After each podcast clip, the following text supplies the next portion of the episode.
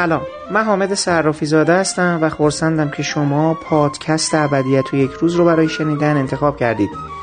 چهلمین دوره جشنواره فیلم فجر ماه گذشته در تاریخ 12 تا 22 بهمن سال 1400 برگزار شد و با اهدای سیمرغ‌های بلورین به برگزیدگانش به پایان رسید. ما در چند پادکست ابدیت یک روز با جمعی از سینماگران، منتقدان و سینما دوستان حرفه‌ای به مرور خاطراتی از دوره های مختلف جشنواره فیلم فجر عملکرد چهل ساله اون و موضوع داوری ها در این جشنواره پرداختیم. در این برنامه که آخرین پادکست از این مجموعه به حساب میاد من و دوست و منتقد گرامی حمید رضا حاجی حسینی به سراغ آقای تورج منصوری مدیر فیلمبرداری سرشناس سینمای ایران رفتیم و از او خواستیم برای ما درباره حضور در جشنواره فیلم فجر اهمیت اون در سالهای پیشین و سالهای اخیر و همچنین حضور در هیئت داوران بعد داوری برخی از فیلم ها صحبت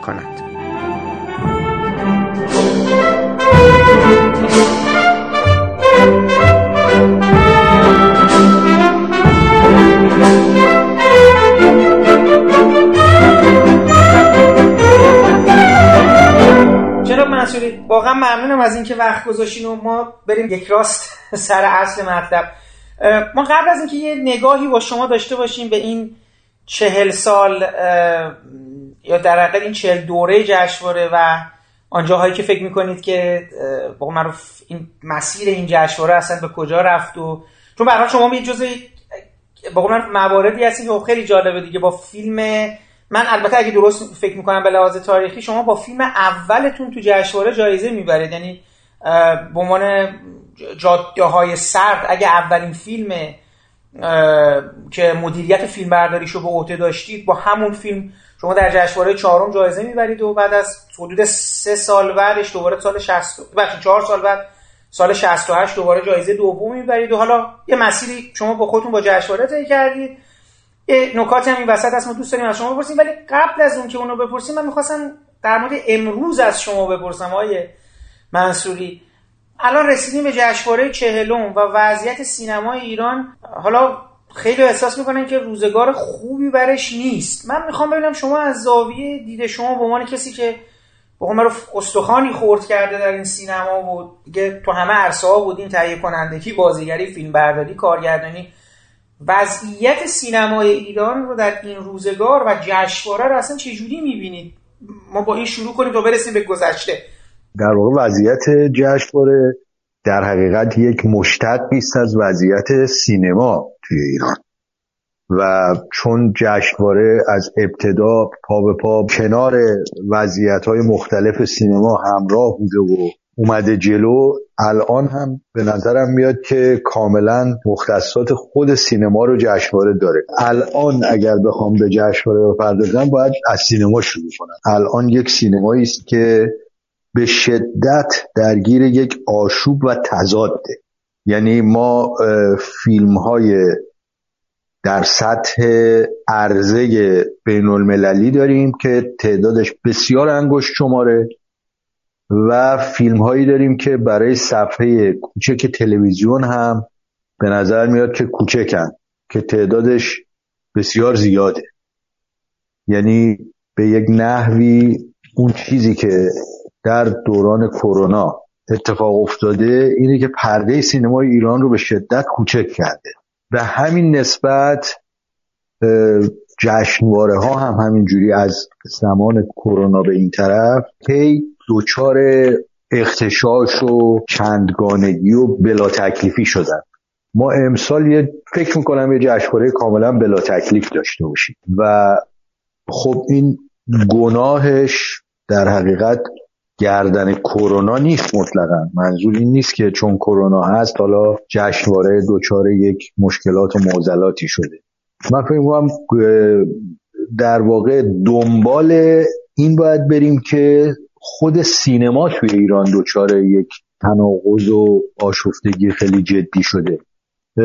نسل عوض شده. نسل جدیدی وارد سینما شدن که این نسل جدید بیشتر از اون که دغدغه فیلمسازی برای پرده بزرگ رو داشته باشن دغدغه اومدن توی بازار کار و باز کردن جا برای موندن رو دارن. و تولیداتی می‌کنن که این تولیدات بیشتر قابل پخش روی رسانه های گروهی بیشتر قابل پخش روی سیستم مثل ویودی و در حقیقت خرید اینترنتی و بازاری که شاید مثلا اگر در دنیا دست شرکت های بزرگی مثل نتفلیکس هست که خب به همون میزانم سرمایه میریزن توی بازار تولید و شرکت می‌کنن توی تولید در واقع سهم تولید دارن و ارتقای کیفی میدن تولید رو. یعنی فقط نمیرن تولید کنن برای اینکه چون به اصطلاح رقیبی توی بازار نیست حتما خریداری میشه و حتما مشتری میاد سراغشون و همون رو می‌خره و نگاه می‌کنه. بلکه ناچارن رقابت بکنن توی یک دنیایی که رقابت هم خیلی تنگاتنگ نفسگیره و با کمپانیایی هم باید رقابت بکنن که اینا سالیان طولانی در واقع چیزی نزدیک به مثلا یک قرن شاید بعضیاشون سابقه تولید دارن. در واقع اون قالب پلیش شده و سیغل خورده ژانرهای مختلف توی غرب. الان دیگه وقتی که اومده سرریز شده توی سیستم اینترنتی جای خودش رو کاملا بلد پیدا بکنه و پیدا هم می‌کنه. کما اینکه می‌بینیم تولیداتی که الان اونا دارن می‌کنن تولیداتیه که هم به قاعده است هم استاندارده هم پرفروشه و نه تنها کم نمیاره از تولیدات پرده ای بلکه یه جایی حتی خیلی هم جلو می‌زنه. حتی اینا میان توی تولیدات پرده ای هم شرکت می‌کنن. حتی توی این دوران می‌خوام بگم سرمایه گذاری هنوز میشه روی تولید با مواد آنالوگ مثل نگاتیو یعنی نگاتیو به عنوان اسپشیال اوردر داره اوردر داده میشه به خیلی از این کمپانیا اوردر میدن به مثلا کوداک. و براشون می‌سازه در واقع نگاتیو تولید می‌کنه برای یک پروژه به خصوص. اون پروژه به خصوص هم میره تولید میشه لابراتوار داره هنوز کار می‌کنه. در حقیقت چرخش تولید از پا در نیومده. تبدیل بشه به یه بنجلکاری و به یه سری دوزی و 15 قسمتی سازی هایی که همینجوری مثل این سینمای دورانی ما سینمای کمدی احمدی داشتیم که هی تکرار می‌شد هی تکرار می‌شد. دیگه انواع لوسبازی و لومپنبازی و بی‌پرنسیپی توش بود. و هر چیز جفنگی تولید می‌شد تهیه کننده هم خیلی هاشون دنبال این تولیدات می‌رفتن و به اصطلاح برای پول در آوردن تولید می‌کردن. یه سری بازیگر هم بودن که عین سری دوزی یعنی همزمان سر سه تا فیلم می‌رفتن سر چهار تا فیلم می‌رفتن. و متاسفانه توی اون دوران مثلا اسم یه آدمایی مثل بیک وردی بعد در رفته بود. بدتر از اون رو ما داشتیم و هنوز هم داریم توی ایران. بدتر از اون رو داریم واقعا. یعنی بازیگرایی رو داریم که من باهاشون بعضی وقتا سر صحنه کار کردم. میان سر صحنه خوابالودن شب قبلش سر صحنه یه فیلم دیگه بودن تا صبح. و بعد اصرار دارن با برنامه ریز زد و بند می‌کنن و هزار جور بدبستون پشت پرده می‌کنن که زودتر کارشون گرفته بشه باید برگردن برن سر یه کار دیگه. یعنی شده من بازیگرایی رو دیدم که دو روز نخوابیدن سه روز نخوابیدن و سر دو سه تا فیلم بودن. خب این ملغمه در واقع الان به یه شکل دیگه ایش ادامه داره و بازسازی شده. خودشو بازیافت کرده و باز تولید کرده. توی تولیدات امروز تولیدات امروز عین جشنواره است. عین جشنواره است. یعنی جشنواره از کدوم فیلم ها مگه قراره که حاصل بشه؟ جشنواره از همین فیلم هایی که داره ساخته میشه حاصل میشه. یهو مثلا یک فیلم برای عرضه به بازار بین المللی داره تولید میشه توی بازار ایران. همزمان مثلا ده ها کارم داره تولید میشه که کاملا معلومه روی کف کف دانش و کف کف تکنیک و کف کف درخواست سلیقه ابتدایی بیننده خیلی ابتدایی هست نه بیننده حرفه سینما. و خب این شرایط باعث میشه که طبیعتا جشنواره با همین فیلم ها بره جلو دیگه. وقتی با همین فیلم ها میره جلو طبعا کسانی هم که جشنواره رو شکل میدن تو شرکت می‌کنن. میرن به دیدنش یا داوریش می‌کنن انتخاب می‌کنن فیلم ها رو و خلاصه تشکیلات کلی این سازمان جشنواره رو می‌سازن اهم از بیننده و سازنده و تهیه کننده و غیر و و حتی اون به اصطلاح ادمینستریشنی که خود جشنواره رو اداره می‌کنه طبعا دوچار یه تلاطمن. دوچار یه آشوب زدگی هن و یه سال یه جورن یه سال دیگه یه جوری دیگن سینما از اون حالت یک دست خودش تقریبا خارج شده. تقریبا که نه تحقیقا خارج شده و متاسفانه داره به طرف یک چیز هم میره به طرف یه سقوط هم میره. هم موضوعات خیلی سقوط کردن هم خود ساختار فیلم ها خیلی سقوط کردن. میگم تک و توک توی اینا کارهای درخشان و خوبم وجود داره. ولی اگر مثلا به دهه 60 و 70 نگاه بکنیم حتی تا یه بخشی از دهه 80 خب شما تعداد فیلم های فرهنگی رو و حالا من نه, نه اینکه به عنوان یک طرفدار فیلم های کم بیننده حرف نمی‌زنم اصلا. اتفاقا راجع به فیلم های حرف می‌زنم که پربیننده هم هستن. تعداد اینا به شدت کاهش پیدا کرده در حالی که تو دهه هفتاد و دهه شست و حتی میگم بخشی از دهه هشتاد تعداد اینها میچربید به تعداد فیلم های سطحیتر و بازاریتر و همینجور به تدریج این جایگاه عوض شد.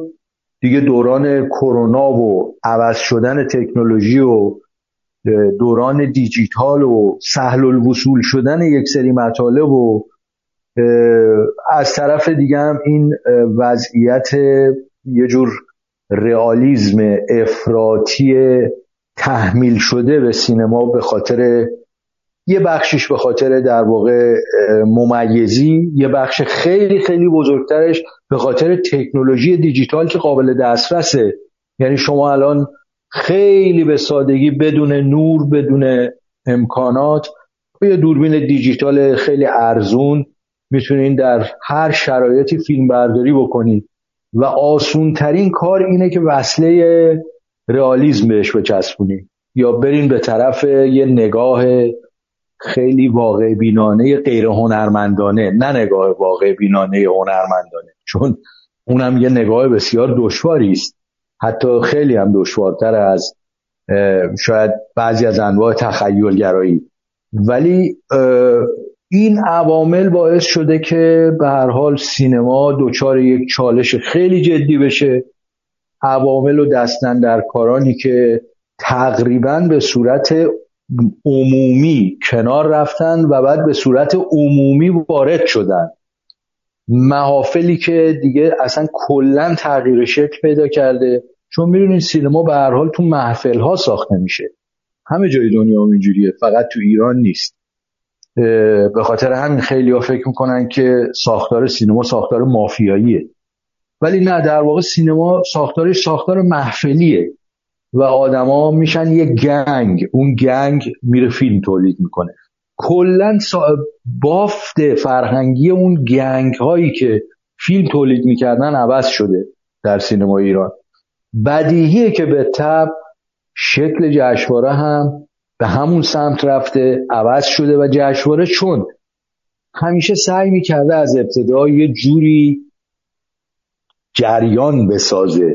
فکر می‌کرده که باید مثلا جریان سینما رو از بالا شروع بکنه به تغییر دادن. با انتخاب ها با نوع نگاه با یه جور مسلحت اندیشی هایی که توی سینما اتفاق می افتاده تصور جشنواره و سازمان جشنواره این بوده که تولیدات سینمای سال آینده با انتخاب های امسال شکل می‌گیره.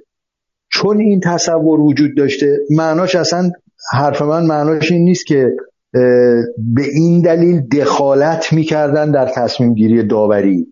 منظورم این نیست اصلا. منظورم اینه که چون این نگاه وجود داشته در واقع یک نحوی هنوز هم جاری و ساریه فکر می‌کنم همیشه جشنواره یه تضاد و تقابلی حدوداً به شکل نسبی با اون فراورده هایی که برای مردم آمی درست می شده برای سینمای کوچه و بازار درست می شده یه مقداری زاویه داشته و یه مقداری سعی می کرده که مثلا توی گزینش های اولیه فیلم ها برای جشنواره این نگاه رو لحاظ بکنه. در واقع یه جور مسلحت بیاندیشه که سال آینده چه جور تولیداتی لازمه. اون مدل فیلم رو انتخاب بکنه. چون این نگاه وجود داشته و هنوزم وجود داره به نظر میاد که یه کمی هم کار حالا سختتر شده براشون. یه ذرم برای این انتخاب گزیده کار دشوارتره. به طوری که از مثلا شاید از چهار پنج سال پیش به نظرم بعضی از تولیداتی که قرار هست به جشنواره برسه انگار با سفارش ساخته میشه. و خب این تکلیف معلومه دیگه. یعنی انگار ما دو جور سینما داریم. یه سینماست که توی همین مسلحت اندیشی برای سال بعد و خط دادن به نوع تولیداتی که قرار در سال بعد باشه انگار داره عمدن آمدن ساخته میشه برای جشنواره فجر. که این خب این نگاهی بوده که از ابتدا هم بوده نه اینی که حالا تازه است. یه, یه دورانی این به نظرم میاد که دستخوش یه اصلاحاتی شد چون خود سینما قوام پیدا کرد. خود سینما می‌تونست به حد کافی تولید بکنه تولیدات متنوع هم داشته باشه. ولی از چهار پنج سال پیش دیگه صرفه اقتصادی هم از سینما رفت بیرون.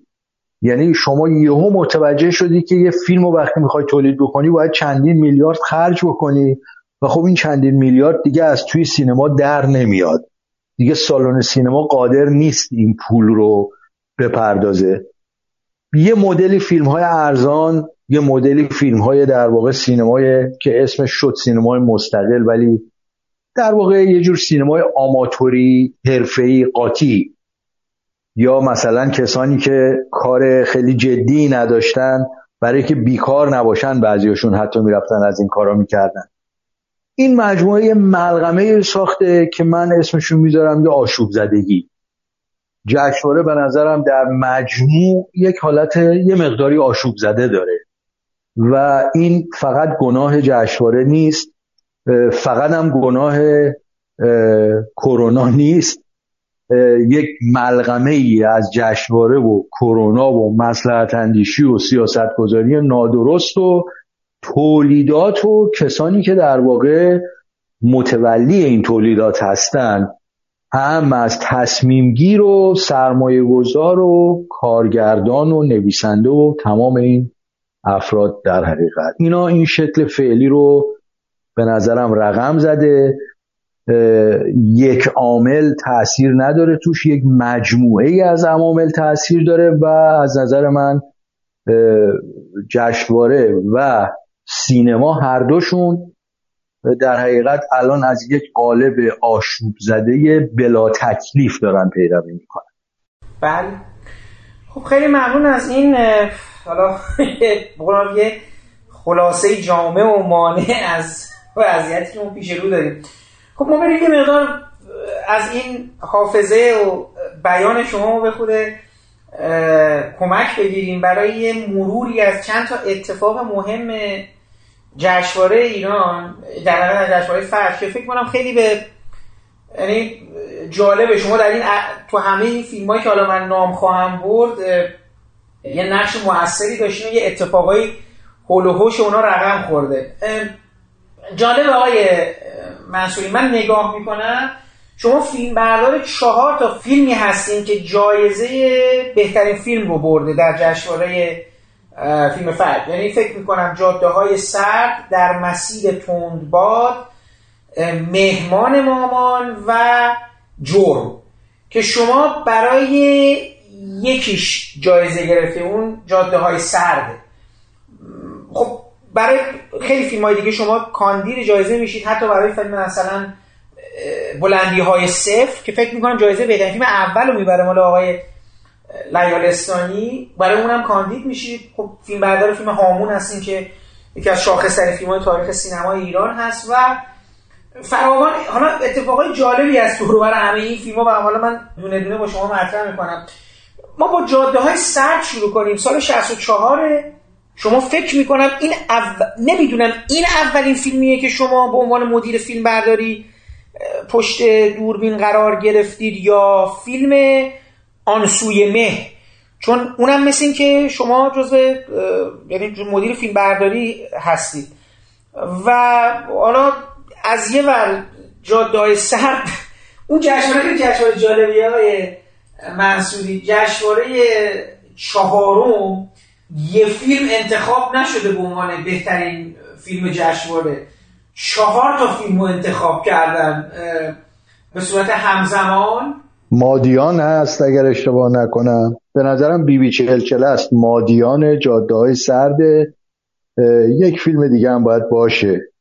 الان حضور ذهن سال 64 آمد. اتوبوس پدر بزرگ جاده های سرد خط پایان. هر چهار تا فیلم رو به عنوان بهترین فیلم اعلام می‌کنن. بعد به عنوان بهترین فیلم رو اعلام می‌کنن. بعد مثلا کیانوش عیاری رو یعنی فیلم کیانوش عیاری که به عنوان بهترین کارگردانی که تنوره دیو هست تو فیلم های چهار تا فیلم برتر نیست. حالا من احتمال میدم این نکته همین چیزی بود که شما یه خود قبلتر اشاره کردین که سیاست جشنواره از یه نقطه شروع میشه که در حقیقت قرار بوده مسیر سینمای ایران در سال بعدش آرام آرام ریل گذاری بشه و بماند این سالهای اولیه جشنواره رو دارن آزمون و خطای کارایی رو می‌کنن. به هر حال تو اون جشنواره هم شما جایزه گرفتید هم آقای کلاری به عنوان دیپلم افتخار که فکر کنم همراه شما بودن تو جاده سر و خب جشنواره جالبیه. اما اصلا من درست میگم این اولین فیلم شماست که مدیر فیلم برداری هستید این این تاریخی درست این نکته؟ بله بله درست. درسته بله بله. شما همزمان اون سال آنسوی مهر رو هم داشتین فیلم برداری می‌کردین آقای منصوری؟ بله.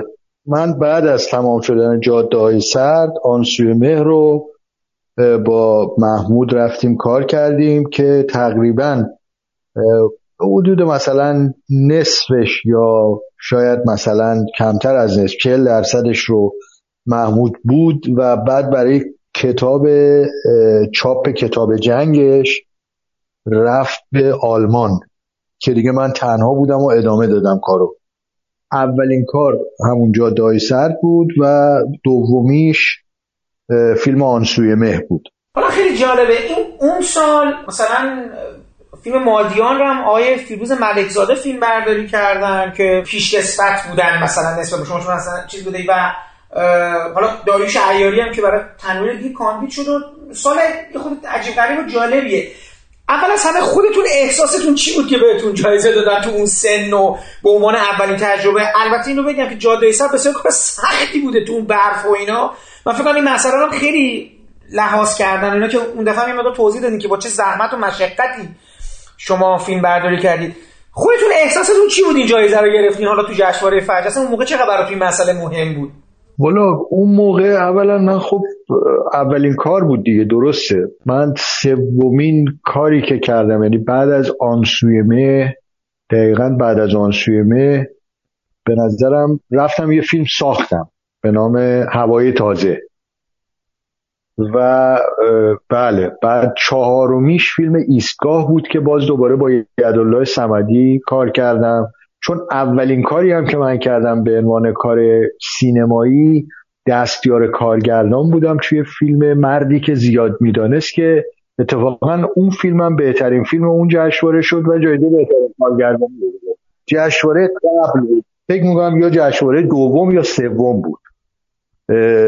درست حضور زن جشنواره دوم بود اگر اشتباه نکنم. به هر حال من اون موقع راستشو بخوان کرخت بودم هنوز. یعنی خیلی نمی‌دونستم که مثلا اصلا جایزه جشنواره فجر اهمیتی داره یا نه. جشنواره هنوز شکلی نگرفته بود. یعنی تازه شروع بود. جشنواره مثلا از سالهای بعدش از یک سال دو سال بعدش دیگه یواش یواش جون گرفت و می‌بینید دیگه تو همون دوران هم یه جورایی مثلا چهار تا فیلم به عنوان بهترین فیلم وقتی انتخاب میشه یعنی یه جور هنوز بلا تکلیفی وجود داره. هنوز خیلی قوام نگرفته همه چیز. حالا اینکه چقدر آیا مثلا این جایزه تاثیر روحی روی آدم می‌ذاره خب خیلی طبیعی هر کسی خوشحال میشه. یعنی حتی اگر یه جشنواره خیلی بی اهمیت هم به شما اهمیت بده ما توی کار سینما وقتی که میریم کار می‌کنیم تمام سعیمون به دیده شدن دیگه دیده نشدن که نیست. پس طبیعتا اگر آدم در هر جشنواره هر جای دنیا جایزه ای می‌گیره جذابه دیگه. حتی اگه خیلی هم آدم خودشو به روشن فکری بزنه و خیلی هم بخواد ادا در بیاره و نمی‌دونم خیلی هم با دماغ بالا بخواد به هر جشنواره ای نگاه بکنه و بی ارزش ببینه بازم ته دلش یه جور تشویقه یه جور دیده شدنه و خب جذابه. اصلا چیز بدی نیست خیلی هم به نظرم قابل دفاع این احساس. منم طبیعتا خیلی خوشحال شدم از این موضوع و خوشحالی هم بود که هم بهم انگیزه داد هم باعث شد که یعنی تو حرکت های بعدیم خیلی تاثیر گذاشت. ولی خب من هم جوان بودم هم کم تجربه بودم. کار گستاخانه ای هم کردیم یه عده جمع شدیم یه کاری رو که تقریبا ناممکن بود رفتیم انجام دادیم. و با یه پررویی هم رفتیم انجام دادیم. با یه انگیزه خیلی قوی رفتیم انجام دادیم. پاداشش هم این بود که خب یه کار متفاوت با یه داستانی که رایج نبود. تازه اینا داشت توی سینمای ایران به عنوان موضوعات قابل طرح در سینما تازه اینجور چیزا داشت شکل می‌گرفت و داشت در می‌شد. تازه داشت عنوان می‌شد.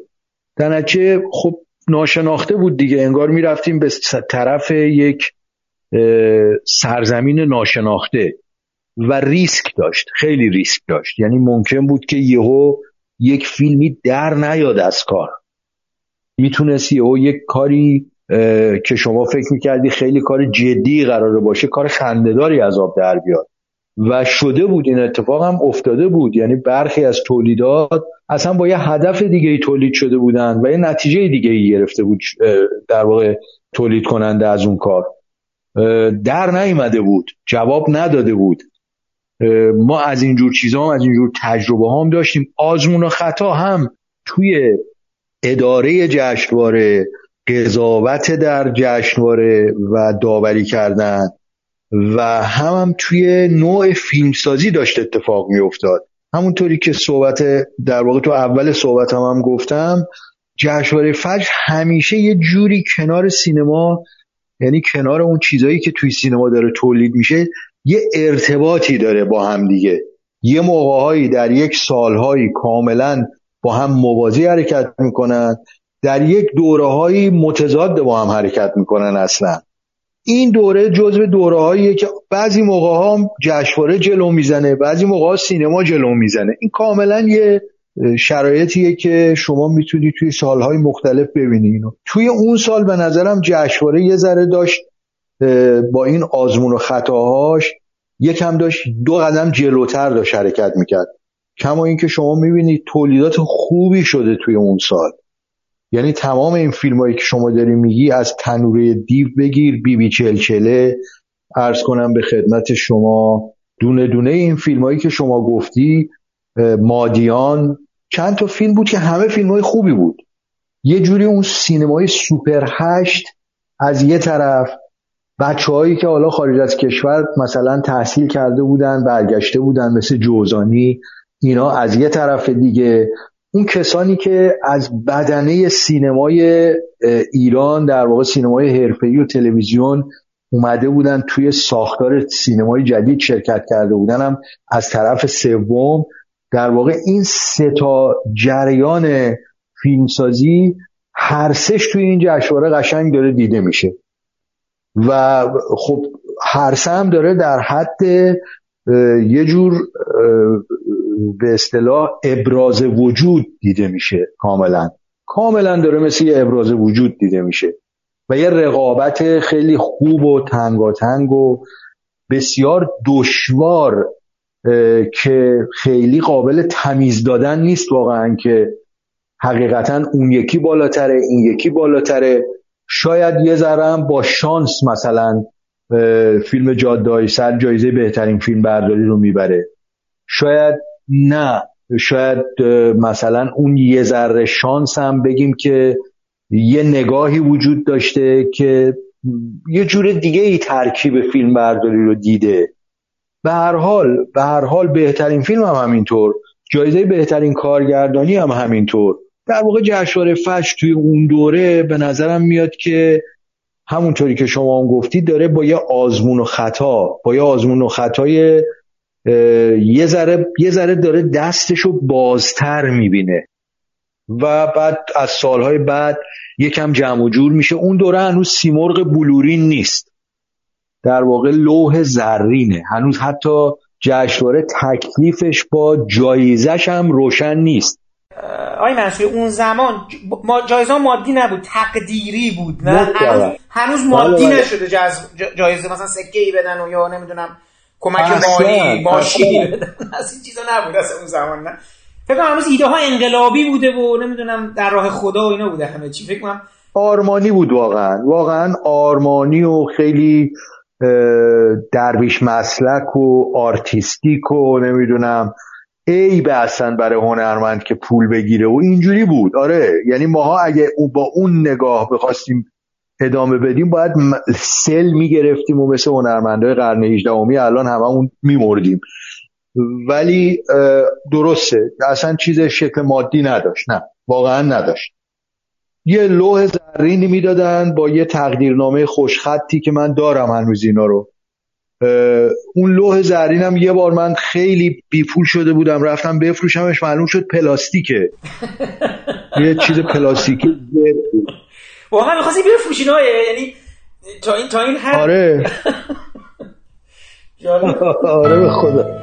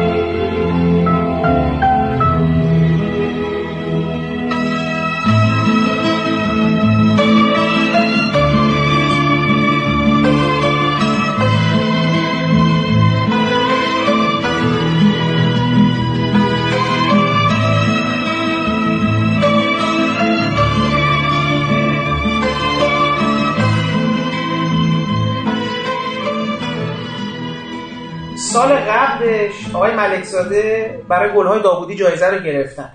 من فکر کنم اون قصه هدایتی حمایتی نظارتی که اون زمان بود به حال فیلمسازان نسل جدید اومده بودن بعد از انقلاب و قرار بود اینها دیده بشن تشویق بشن حمایت بشن.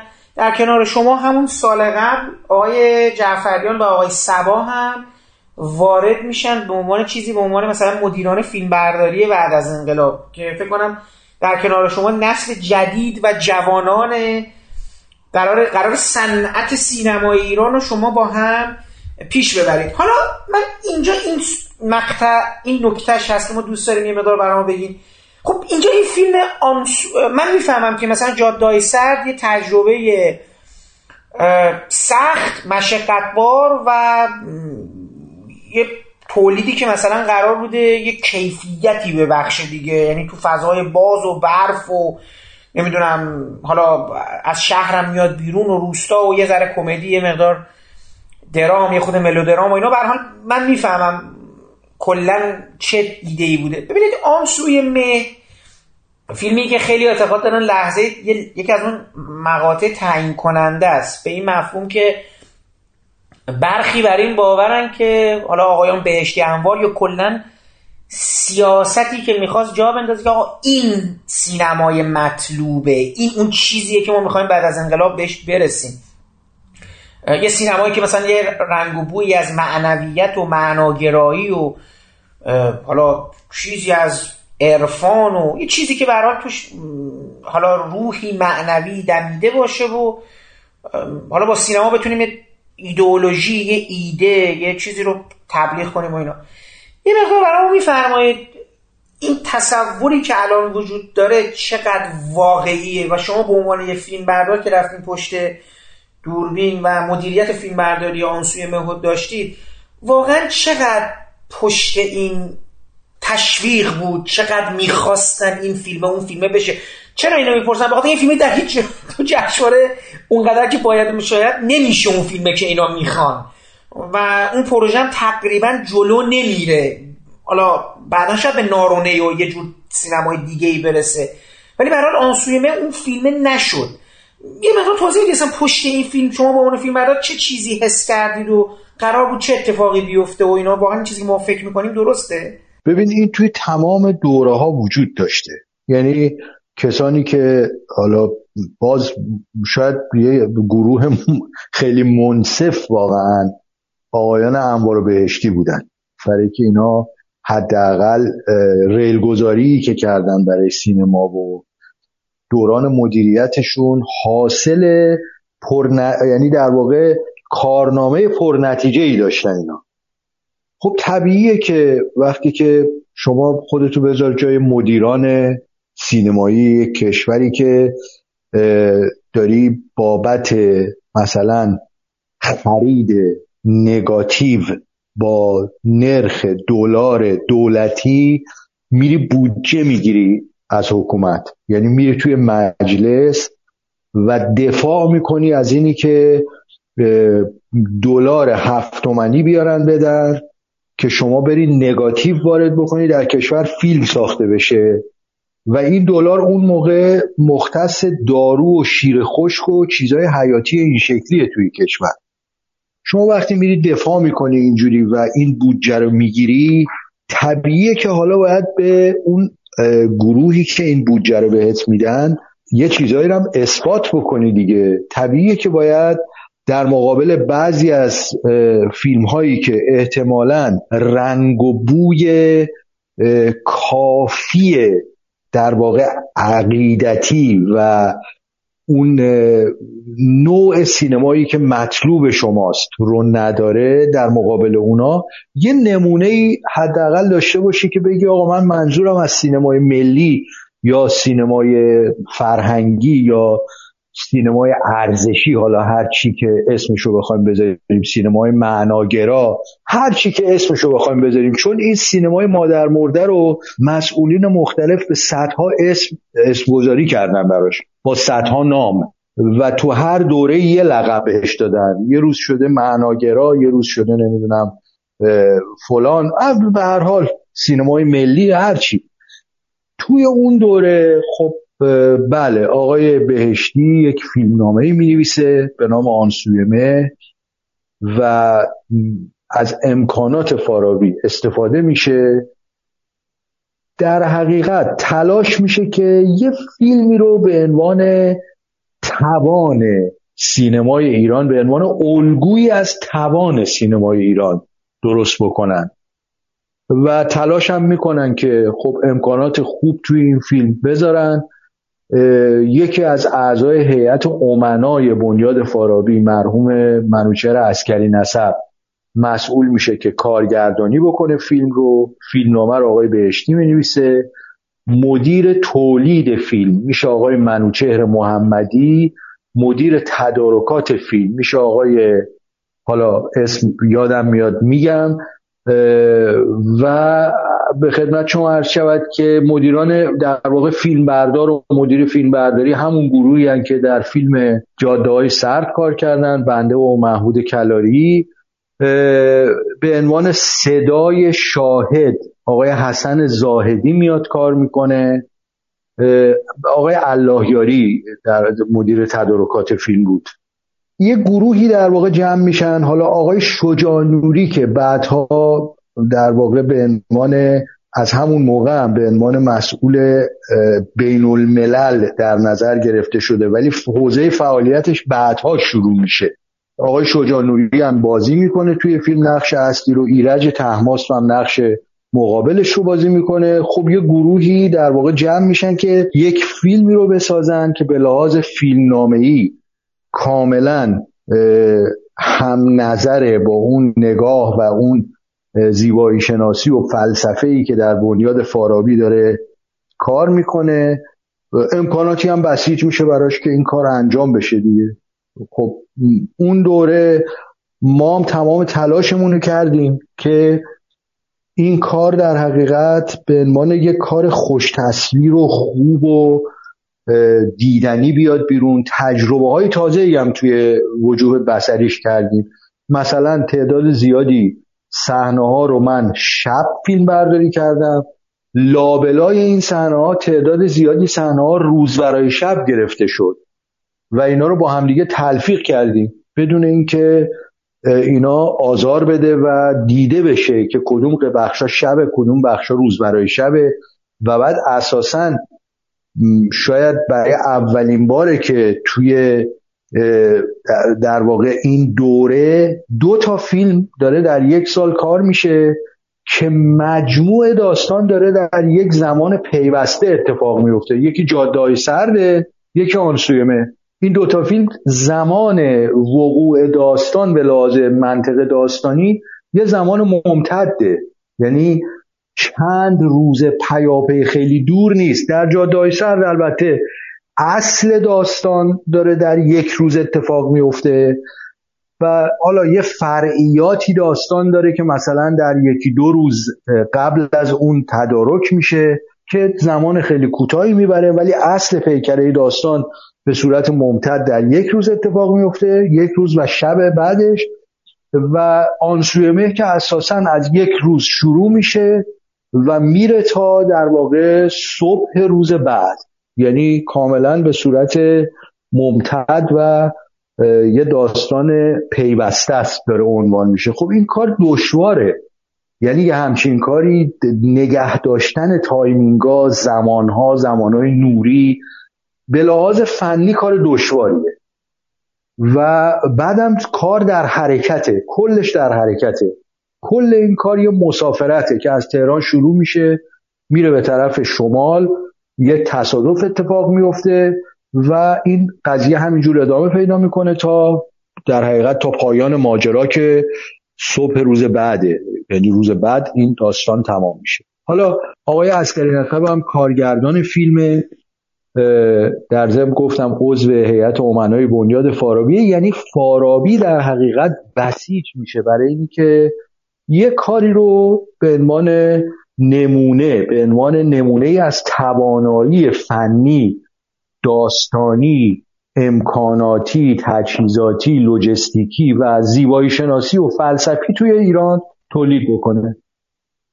خب این اتفاق بارها در دوره های بعدم میفته یعنی شما تو دوره های مختلف توی بنیاد فارابی این اتفاق میفته نه تنها توی بنیاد فارابی مگه تو تلویزیون نمیفته مگه تو بقیه مؤسسات و سازمان هایی که فیلم تولید می‌کنن مگه این اتفاق نمیفته منظورم جایی است که بودجه دولتی داره. وقتی که شما داری تولید می‌کنی یه انبوهی هم آدم و قصه و موضوع و نمی‌دونم مدعی و اینها هم بیرون نشسته هم داخل هست. توی این فضا بالاخره شما هم جای آدمی باشی که تصمیم می‌گیره ممکنه به این فکر بیفتی که بعد نیست که ما یه نمونه ای درست بکنیم بگیم مثلا ما از این این سنگ کیلوی ما. ولی درست میگی یه همچین فیلمی نه تنها در اون دوره در هیچ دوره دیگه ای هم موفق نشد. یعنی اساسا یه همچین فیلمی موفق نمیشه نمی‌تونه موفق بشه. برای که آخر فیلمو که اینجوری نمی‌سازن. و بعدم ما تو دوران مثلا سینمای شوروی بین 1917 تا 31 زندگی نمی کنیم که حالا مثلا بخواد حزب فیلم بسازه بخواد مثلا فیلم سازان مثل آیزنشتاین بیان مثلا پروژه های خیلی ایدئولوژیک بردارن انجام بدن. مگه مثلا این فیلم های ایدئولوژیکی که توی تلویزیون ساخته میشه یه دونش تا حالا موفق شده نمیشه؟ همچی چیزی اصلا هیچ جای دنیا دیگه امکان وقوع نداره. اگر یه دوره ای لنی ریفنشتال می‌تونست از این جور فیلم ها بسازه. حالا تو زوایای دیگه ای من نمی‌خوام اینا رو مقایسه بکنم با هم اصلا.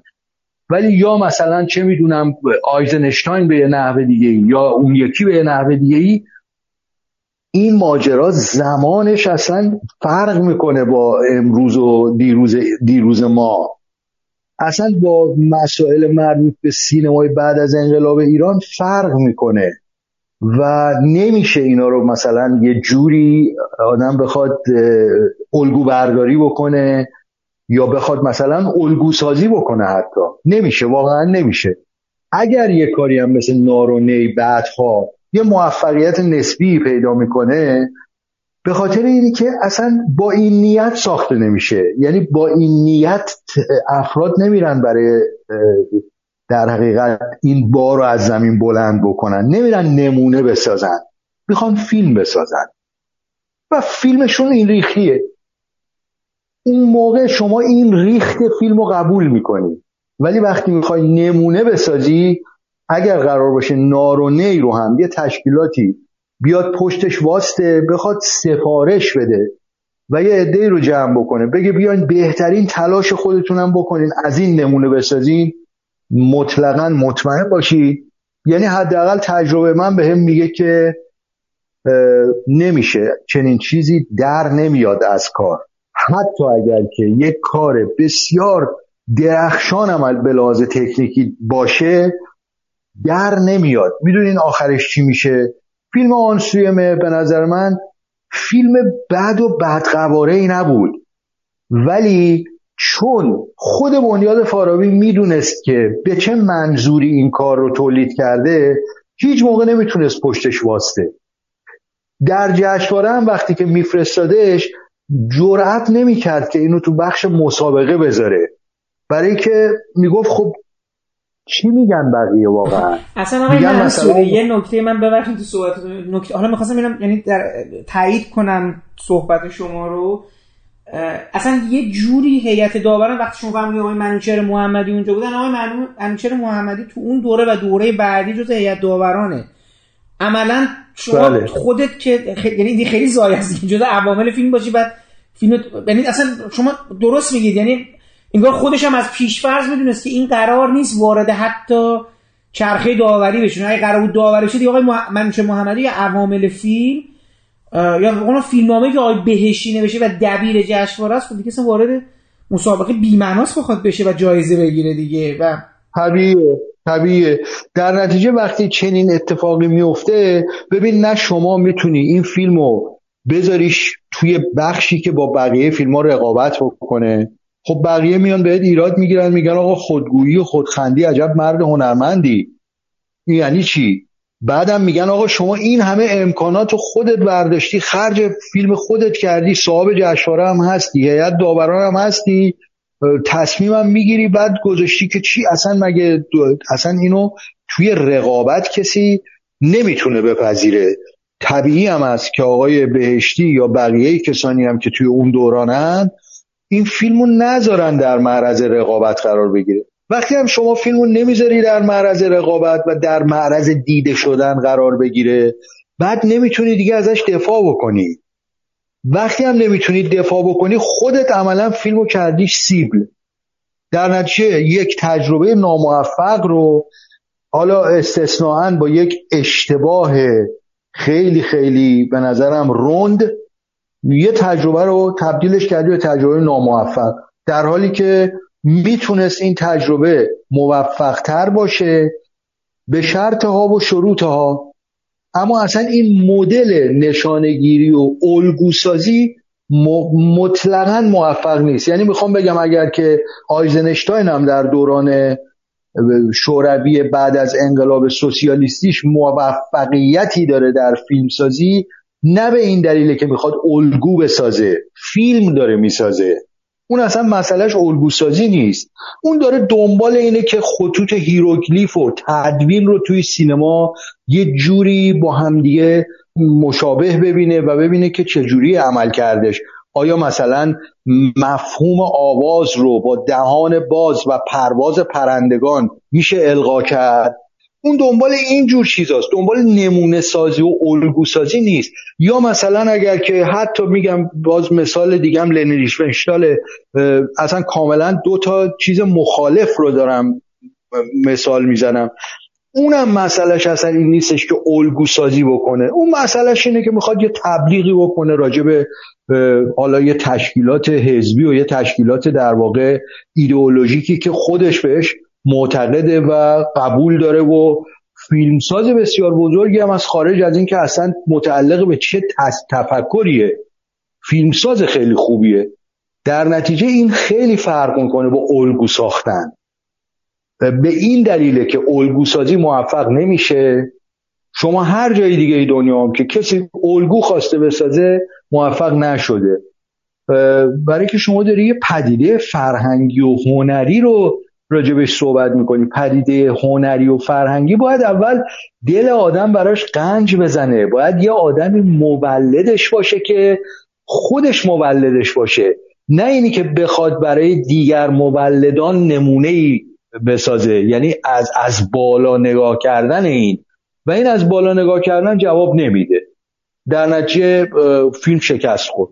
در حالی که فیلم بسیار کار پرزحمتی بود و اگر اون موقع آقای بهشتی مدیر عامل فارابی نبود آقای عسکری نسب هم عضو هیئت امنای فارابی نبود اینا بیرون بودن و به عنوان یه تهیه کننده و نویسنده و کارگردان آزادی در خارج از سیستم دولتی تصمیم می‌گرفتن این فیلم رو برای دل خودشون بسازن یا اصلا برای سود بسازن. یعنی بسازن و سود ببرن. شما مطمئن باشید فیلم قابل دفاعتر و بهتری می‌شد. کما اینکه آقای عسکری نسب بعدها بعد از این پروژه مثلا هیجو رو ساخت. فیلم از نظر اقتصادی فیلم موفقی بود. خیلی هم از نظر ساختار بهتر از فیلم آنسوی مهدر اومد. جذابتر هم بود. اتفاقا ترکیب ایشون باز دوباره با همون آقای منوچهر محمدی و سیف الله داد و اینها بود دیگه. یعنی اینا یه شرکت بعدا تأسیس کردن. و در اون شرکت تعداد زیادی فیلم تولید کردن. تا زمانی که آقای اسکری نسب و آقای سیف الله داد در قید حیات بودن اون شرکت وجود داشت. و بعدها که این دو نفر در واقع از بین ما رفتن اون شرکت هم منحل شد و آقای منوچهر محمدی در واقع دیگه به صورت انفرادی شروع کرد به کار کردن. وگرنه این ترکیب ترکیبی بود که خارج از بنیاد فارابی کار کرد. حتی سیف الله داد تو همین ترکیب یک فیلم خیلی خوبی رو ساخت که در لبنان اتفاق می افتاد و فیلم قشنگی بود. اتفاقا فیلم هم رنگ و بوی کاملا فرهنگی سیاسی داشت هم رنگ و روی ایدئولوژیک داشت ولی فیلم خیلی خوبی بود. و با, با همین ترکیب تو همین ساختمان فکری هم ساخته شد. پس می‌خوام بگم که این اگر ساختمان فکری موضوع نیست موضوع اینه که در کجا داره این تصمیم گرفته میشه و چرا داره این تصمیم گرفته میشه. اگر این تصمیم به عنوان یک مجموعه ای که دقدقش فیلمسازیه و مرضش فیلمسازی گرفته بشه به نظرم این تصمیم جواب میده. نتیجه خیلی خوبم می‌تونه بده. حالا ممکنم است که درصدی ترکیب ترکیب خوبی در نیاد یا فیلم متوسطی بشه یا فیلم بدی بشه. ولی اگر این تصمیم در یک هیبت دولتی و نهاد در واقع تعیین کننده خط مشی سینما بخواد گرفته بشه و از بالا دیکته بشه یه گروهی بیان بسازن نمونه سازی بکنن قطعا شکست. بله. همین جان بفرمایید شما. ادامه ادامه بدید همین جان از از اینجا به بعد بریم. طرف حالا در مسیرتون باد یا همون حوالی سوالی که داریم. بفرمایید. من فقط یه سوالی همیشه برام پیش اومده. خواستم از آقای منصوری بپرسم. در مورد اون فیلم اولشون هوای تازه چون من یادم حالا شاید اون سالهای ده شست اون اوایلش نمی‌دونم از تلویزیون پخش شده نه ولی یادم بعدا نه نسخه از این ما پیدا کردیم و نه از تلویزیون پخش شد. تهیه کنندم توی اطلاعات زده یعنی اطلاعات فیلم میخون زده آقای حسن اکلیلی ولی نمی‌دونم حالا تهیه کننده اصلی یعنی سرمایه گذارم ایشون بودن و اینکه چرا نسخه ازش نیست. و همین که اصلا ایشون آقای منصوری در واقع حالا بهشون پیشنهاد شد این فیلم رو کارگردانی کنن یه مراحلش چطور بود؟ چطور فیلم بعد چطور کار بلند انجام داد نه من به هم پیشنهاد نشد این کارو بکنم. با پررویی تمام در واقع این کارو ایجاد کردم. دقدقم این بود که فیلم بسازم. من در حقیقت اول وقتی که وارد کار شدم اصلا برنامهم این نبود که به عنوان مدیر فیلم برداری و فیلم بردار و اینا تو این وجه فعالیتم رو متمرکز بکنم. دقدقم فیلم ساختن بود. دلم می‌خواست فیلم بسازم. و خب سه چهار بارم دورخیز کردم رفتم و در مقاطع مختلفم یه توکی زدم یه حمله ای کردم به این ماجرا و دیدم که هر دفعه یه مسائلی پیش اومد که جای حالا بحثش الان اینجا تو این گفتگو نیست. شاید یه روزی بشه اینا رو باز کرد و تحلیلش کرد. ولی هوای تازه در واقع اولین فیلمی بود که من دقدقه داشتم که دلم می‌خواست منم فیلم خودم رو بسازم. اولین فیلمی بود که من رفتم به عنوان کارگردان ساختمش و فیلم رو تدوین هم خودم کردم. مرحوم ارز کنم که رضا ما بهش می‌گفتیم رضا کوچولو در واقع رضا شریفی خدا رحمتش کنه. فیلم بردار این فیلم بود. اولین فیلم سینمایی بود که رضا فیلم برداری کرد و آقای حسن اکلیلی هم که در حقیقت نقش اصلی فیلم رو بازی کرد خانم سرور رجایی نقش زن فیلم رو بازی کرد. و یه تعدادی بازیگر تئاتری اصفهان بودن. تقریبا فیلم کمپلت با حضور جماعتی تولید شد و کار شد که کلا اصفهانی بودن. و در اصفهان هم تولید شد فیلم. کسانی که از تهران در واقع رفتن رضا شریفی بود و یکی دو تا از این بچه هایی که توی گروه فیلم برداری همکاری کردن. که اینا هم دستیارای خود من بودن اکثرشون. بچههایی بودن که حالا توی فیلم جاده سرد و آنسوی مه کار کرده بودن. برنامه رحمانیان و یکی دو تای دیگه کسانی بودن که با من کار کرده بودن. و حتی توی اونا هم یک نفرشون از بچه های اصفهان بود. این گروه بودن رضا شریفی بود من خودم بودم. یک دستیار با من اومد از تهران. که به عنوان دستیار کارگردان اومد از بچههایی بود که تحصیل کرده فرانسه بود. بعدم از ایران رفت نموند ایران. فکر می‌کنم سال بعدش یا دو سال بعدش هم کمپلت از ایران رفت و رجب محمدین که توی فیلم جاده های سرد ما با هم آشنا شده بودیم و همکاری کرده بودیم همراه من اومد و رضا که در واقع روی فیلمنامه مقداری کمک کرد و نوشت و کار کردیم با هم دیگه روش. اصل فیلمنامه در واقع یک فیلمنامه بود که در بنیاد فارابی من این فیلمنامه رو به اسم سلام مادر بزرگ سلام. این فیلمنامه رو در واقع جز فیلمنامه های تصویب شده بود در بنیاد فارابی من خریدم. و در حقیقت قاسم قلیپور هم همینجوری دورا دور کمک کرد به ما. که این کار انجام بشه. حسن اکلیلی به این دلیل اسمش تهیه کننده شد که اون موقع ما در واقع تهیه کنندگی رو شغل تخصصی نمیشناختیم توی ایران. یعنی توی کل سینما تهیه کننده فکر می‌کردن کسیه که پول می‌ذاره رو فیلم.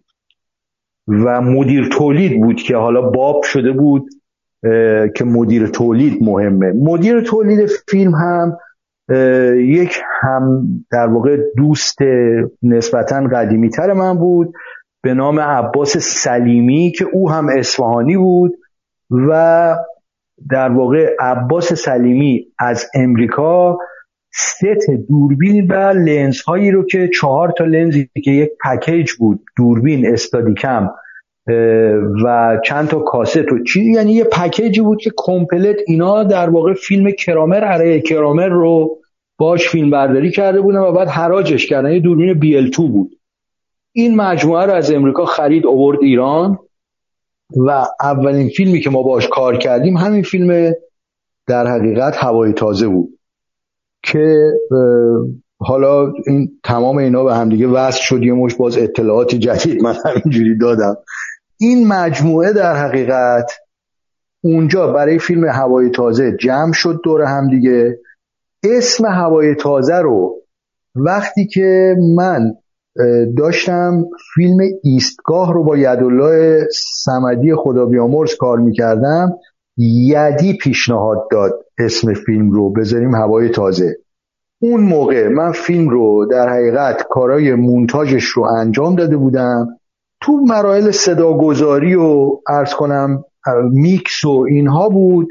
ما برای فیلم ایستگاه رفته بودیم ارومیه و تو همین مثلا چون تو کمپ زندگی می‌کردیم شب و موقعی که شام میخوردیم و یه مقداری فیلم می‌دیدیم و گپ می‌زدیم و راجع به کار فردا صحبت می‌کردیم و اینا تو این گفتگوها در واقع هم منو صدا زدن که برم تهران.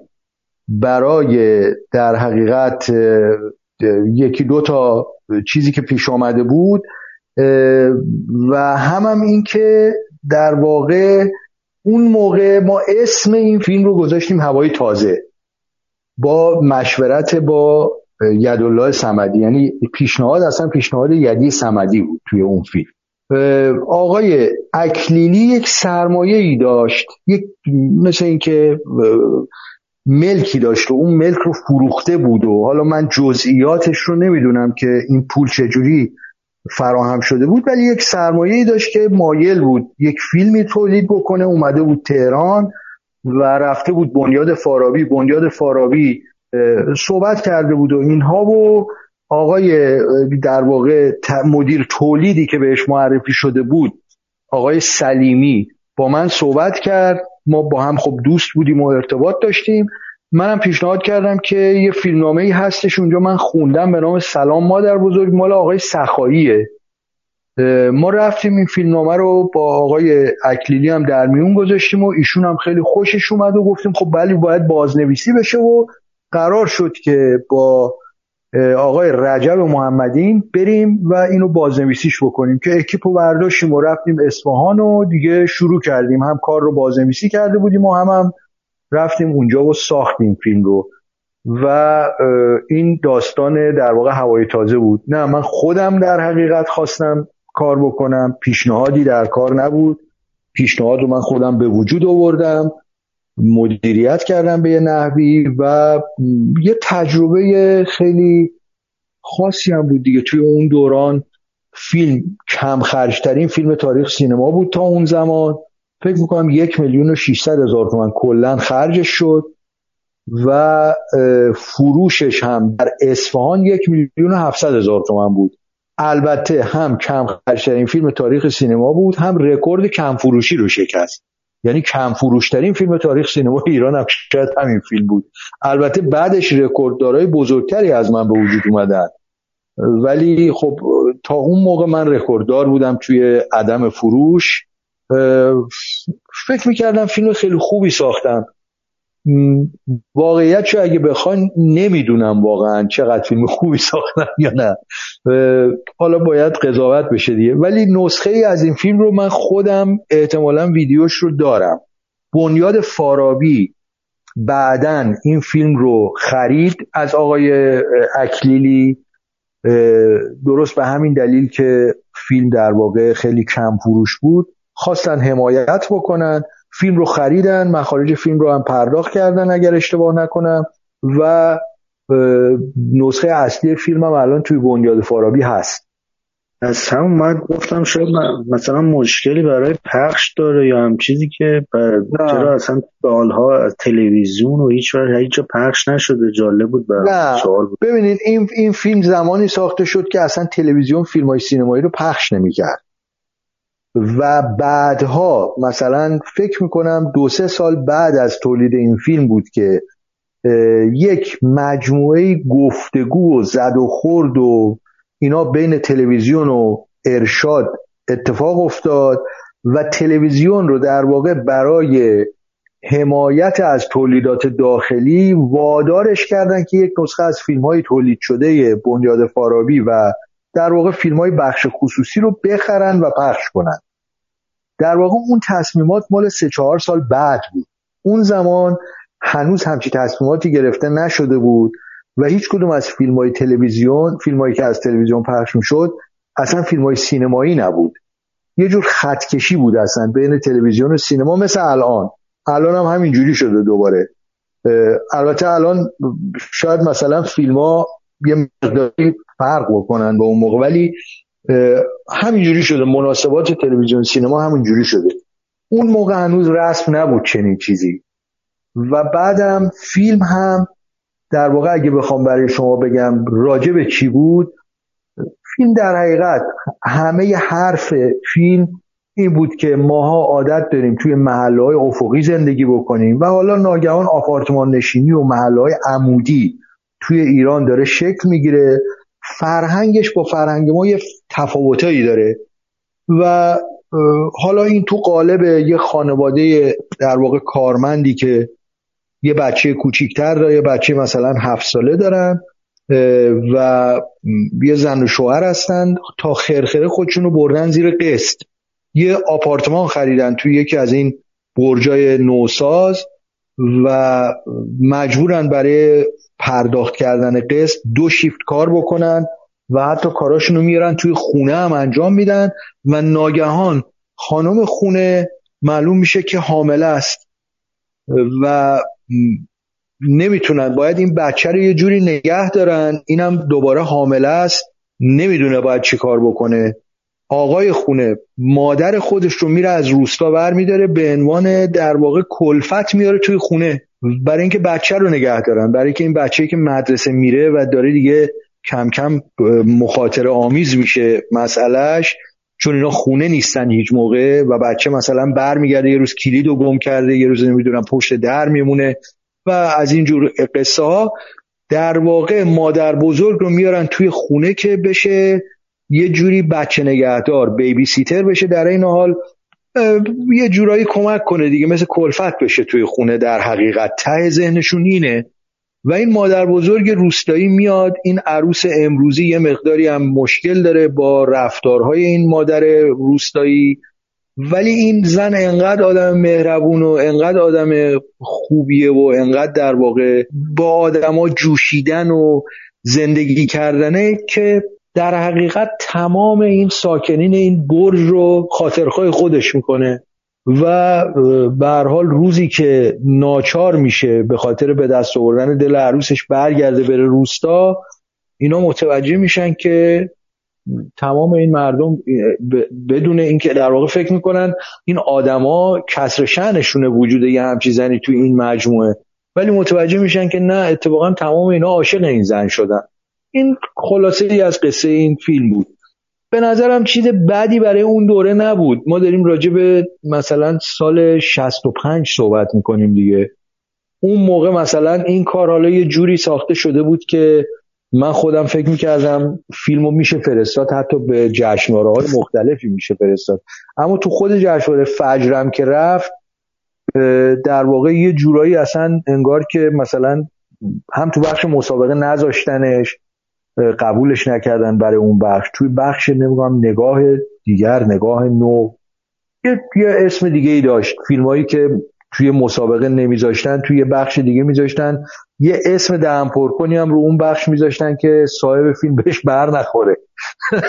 در واقع اینجوری کلک شکندن دیگه. حالا تموم شد قصهش. خب همین شد که دیگه گفتین آقا فعلا بریم سر فیلم برداری. یعنی اینجوری شد. یعنی خود همین بی اقبالی به این فیلم شما رو نگاهتون رو تغییر داده آقای منصوری؟ ببین یه یه دوران عجیبی بود اون دوران دیگه. آره یه مقداری بی اقبالی به این فیلم بود یه مقداری در واقع کم لطفی. و بعدم کلا توی بنیاد فارابی مدیریت بنیاد فارابی کارش این بود که کلیت سینما رو می‌خواست یه جوری ساماندهی بکنه که هم تولیدات بهتر بشه هم آدما در واقع سر جای خودشون باشن. اونا هم به یه نحوی تشخیصشون این بود که من به عنوان فیلمبردار آدم خیلی موفق تری هستم تا به عنوان کارگردان. تشخیص درستی هم داده بودن. من اعتراضی ندارم الان به این حرف. ولی اگر یه تشخیص دیگه داده بودن شاید من مسیرم اصلا یه مسیر دیگه ای می‌شد.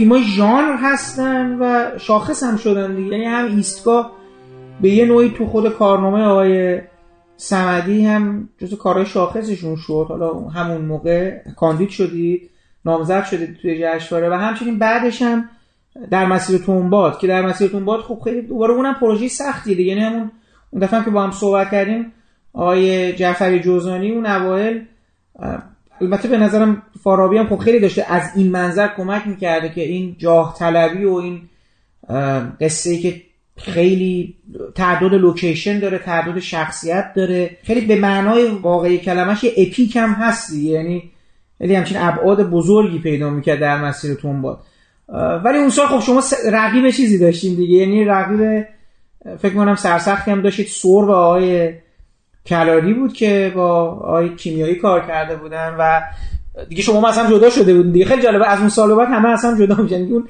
همین که شما میگید این قسمت هدایتی ماجرا اونجایی بود که آقای جعفریان و آقای سبا با همن که بعد دیگه مثل این که میگن خب اصلا بعد جدا شده هر کدومتون دیگه پروژه های مستقل بگیرید. شما آقای کلاری هم دیگه اصلا جدا میشین اینجا و دیگه یعنی در واقع اون دو تا پروژه قبلی که با هم بودید ولی اینجا دیگه اصلا جدا شدید. و آقای کلاری رفته سور با گرفته شما رفتین در مسیر تنباد رو. و به نظر خب همین نکته جالبه که سینما ایران داره یواش یواش قرار بوده یه هوایی هم عوض کنه و تنوعی توی قصه ها و اینا بماند که حالا فیلم آقای کیمیایی هم یه مقدار کم بهش اون سال اقبال میشه به لحاظ فیلمی. با اینکه جایزه بهترین فیلم برداری و یه جایزه دیگر هم می‌گیرن. حالا خودتون چجوری اون داوری رو می‌بینید؟ من به هم دوست دارم از بپرسم. خودتون چه در مورد ایستگاه چه درباره در مسیر تنباد خودتون تو کارنامه کاریتون چگونه میبینیدشون و حالا نگاه فجر رو چگونه می‌بینید به اون دو تا فیلم؟ ببین من تقریبا اگر درست به خاطر بیارم من 13 یا 14 بار کاندیدا بودم در مجموع. کاندیدای بهترین فیلم برداری حالا میگم الان شاید شاید 14 باره شاید 13 باره. درست تعدادش رو به خاطر نمیارم. واقعیت قضیه اینه که من برای فیلم بلندی های صفر تصور می‌کنم که قطعا یه داوری اگر نگم مقرزانه یه داوری در واقع نادرست روی اون فیلم شد بابت فیلم برداری فیلم. در مورد در مسیر باد خیلی نمی‌تونم بگم که داوری نادرست بود. در مسیر تندباد فیلم دشواری بود فیلم خیلی سختی بود ولی واقعیت اینه که سورت فیلم بسیار خوش فیلم برداری بود و جزو کارهای بی‌نظیر فیلم برداری تاریخ سینمای ایرانه. محمود کلاری هم توی اون فیلم درخشانه واقعا درخشانه. محمود یه چند تا کار داره که به نظر من اون کارا کارهای موندگاری هن توی فیلم برداری ایران. یکیش سربه. نتیجتا من اصلا و ابدا اینی که اون دوره در حقیقت مسابقه به مفهوم برد و باخت نیست. ولی به هر حال به مفهوم یه جوری شناسایی اینه که کدوم یکی از اینا به لحاظ زیبایی شناسی تکنیک نمی‌دونم مجموعه جمعی جهات به عنوان فیلم برداری برتر دیده شده از دید داوران. به هیچ وجه من در واقع اصلا ناراحت نیستم از اینی که فیلم سرب جایزه بهترین فیلم برداری رو می‌گیره در مسیر تندباد نمی‌گیره. کاملا هم به نظرم داوری خوب و به قاعده ای شده. با اینکه فیلم در مسیر تندباد فیلم اپیکیه فیلم دشواریه فیلم خیلی خیلی سختیه و نتیجه کار هم نتیجه خوبی بوده توی دوران خودش. یعنی یه فیلمی با اون ابعاد تو تاریخ سینمای ایران کم اتفاق افتاده و در مسیر یکی از اون فیلم هاست فیلم, فیلم خوبیه. به لحاظ فیلم برداری هم خوب. ولی میگم من اونجا در واقع کاندیداتوری خودم رو کافی می‌دونم. در یه موارد دیگه ای هست. مثلا فرض بکنید که فیلمایی مثل قارچ سمی مثل بلندی های صفر یا مثلا یکی دو تا کار دیگه که حالا این چون داریم این گفتگوی در حقیقت جشنواره فجر رو با هم دیگه می‌کنیم به نظرم میاد که توی یه ادواری مثلا یک دوره باید اینو بگم که یکی از اون کارهایی که به نظرم میاد توی جشنواره فجر درست دیده نشد و شاید یه ذره حتی با مسلحت اندیشی مثلا خواستن دل چیزای دیگه ای رو بلازه اینی که دل اینم حالا به دست بیاریم اون حالا رفته اونجا این حالا. چون معمولا ببین اینجور چیزا اینجور مسلحت طلبی ها یا داره توی کارگردانی تشخیص کارگردان برتر فیلم ها اتفاق میفته بعضی وقتا که به کارگردان زورشون نمی‌رسه بیاد روی فیلمنامه و روی بهترین فیلم و فیلم برداری این اتفاق میفته مثلا فرض بفرمایید که آواز گنجشکا به نظر من قطعا در اون سال فیلمی بود که باید جایزه فیلم برداری رو می‌گرفت. و من اینو قیاسش کردم با فیلم های دیگه ای که بود. دیدم که واقعا اون فیلم به لازم فیلم برداری یه کار درخور دیده شدن داشت. کما اینکه فیلم وقتی که رفت برلین نقدای خیلی خوبی گرفت فیلم برداریش. یعنی هم تو امریکا نقدای خیلی خوبی گرفت هم توی اروپا نقدای خیلی خوبی گرفت. واقعا برخورد خوبی شد با فیلم برداری فیلم. ولی خب توی کشور تو ایران متاسفانه قصه فیلم برداری این فیلم در واقع قربانی یه سری وقایع دیگه ای شد که حالا فیلم رفته برلین و حالا توی برلین چه اتفاقی میفته و اینجا مثلا کارگردان توی اینجا حضور نداره و نمی‌دونم نمیشه مجیدی رو که نمیشه ندید و اونو که نمیشه دید و اون از این قصه ها بود دیگه. حالا شاید مثلا یه ذره من دارم اقراقامیزش می‌کنم. چون بعضی وقتا ناخواسته اینا پیش میاد. یعنی بعضی وقتا واقعا این مسلحت طلبی ها یه جوری اتفاق میفته که شما راه دیگه ای نداری. یعنی مثلا من خودم توی بوسان در حقیقت به عنوان منتور رفته بودم چهل و چهار تا بچه هایی بودن که از کشورهای مختلف آسیا اومده بودن. من منتور فیلم برداری اینا بودم. سه نفر بودیم که در حقیقت اونجا این بچه ها رو تعلیم می‌دادیم برای 21 دو روز. و اینا بعدا باید به بعضیاشون یه جوایزی داده می‌شد. خب در مورد فیلم برداری من باید به اون فیلم بردارا تعیین می‌کردم که به کی باید اون بورسیه داده بشه به کی باید مثلا این جایزه مال آریفلکس داده بشه به کی باید اون جایزه داده بشه. خب من در واقع اونجا وقتی که نگاه کردم دیدم که حقیقتا بهترین یه آدمی است که مال یه کشوری از آسیا که دستش به دهنش می‌رسه. خود این پسر خانوادهش یه رنتال دارن و می‌تونه اصلا به راحتی همه جای دنیا سفر کنه. پاس امریکایی داره. بعد جایزه رو در واقع دادم به پسر افغان. برای که احساس کردم که اون آدم اون پسر افغان هم تلاش خیلی زیادی کرده هم کارش در واقع خوبه. نمیشه گفت کارش بده. کارش خوبه خیلی هم خوبه. ولی خب این آدم امکان اینی که یه سفر بکنه و بره مثلا یه دوره ای رو ببینه در کمپانی آریفلکس نداره. در نتیجه اگر که من به این آدم این امکان رو بدم که این سفر رو بکنه این اصلا برای مملکت مفیده نه فقط برای اون بچه. در نتیجه بعدها وقتی به خودم نگاه می‌کنم می‌بینم من یه مسلحت اندیشی کردم اینجا.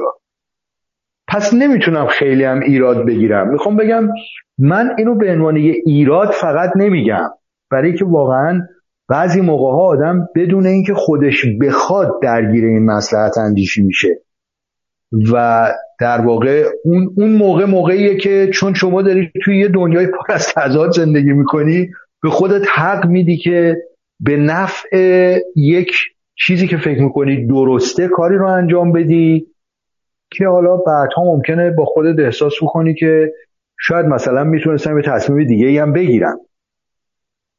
توی اون دوره ها من فکر می‌کنم بعضی از فیلم های من دوچار این مسلحت اندیشی شاید ناخواسته شده باشه. شاید هم ناخواسته نبوده مثلا توی اون گروهی که داوری کردن یا آدمی از من مثلا به اندازه ای که از یکی دیگه خوشش می اومده خوشش نمی اومده یا از مجیدی به اون اندازه خوشش نمی اومده یا از مثلا چه می‌دونم ما فیلم بلندی های صفر رو تهیه کنندش هم شرکت ما بود. شرکتی بود که با قاسم قلیپور و ایرج شهزادی و همایون امیرفنایی و اینا داشتیم. و خب تهیه کننده فیلم هم خود ما بودیم. شاید آقای لیالستانی توی اون جشنواره یه سری برخورد کرد که منتقدین انقدر بهشون برخورد و ناراحت شدن از این حرکت ها و این برخوردهای خیلی تند و یه ذره نسنجیده این کارگردانی که اولین فیلمش بود که اصلا فیلم, فیلم عجیب غریب هم بود دیگه آقای منصوری دیگه فیلم آره. آره. کافکا زنگ بزنه فردوسی اصلا این فیلم فیلم عجیب غریبی بود اون زمان آخه البته اگه یادتون باشه مجله فیلم و اینا فیلمو خیلی تحویل گرفتن و تو پرانتزم بگم اون فیلم برداری شما برای آواز گنجشکا توسط منتقدای مجله فیلم در اون نظرسنجی پایانی اون سال من داشتم نگاه می‌کردم برگزیده شده. یعنی می‌خوام بگم که اون چیزی که شما می‌فهمید دیده شد. یعنی بله بله مطلب به یه معنا آره آره میگم می‌خوام بگم که ولی حق مطلب به یه معنا ادا شد توی اون نکته. آره ولی ببین حق مطلب به وسیله آدمای ادا شد که در حقیقت حالا حتی در مورد چیز هم در مورد فیلم قارچ سمی هم دانشگاه های سینمایی در واقع دانشجویان سینمایی و دانشگاه های سینمایی در حقیقت یه داوری کردن اون سال و اونا در واقع اون فیلم رو به عنوان فیلم برتر تو زمینه فیلم برداری انتخاب کردن یه چیز خیلی خوشگلی هم نوشتن و یه چیز دانشجویی بود در واقع دادن به من.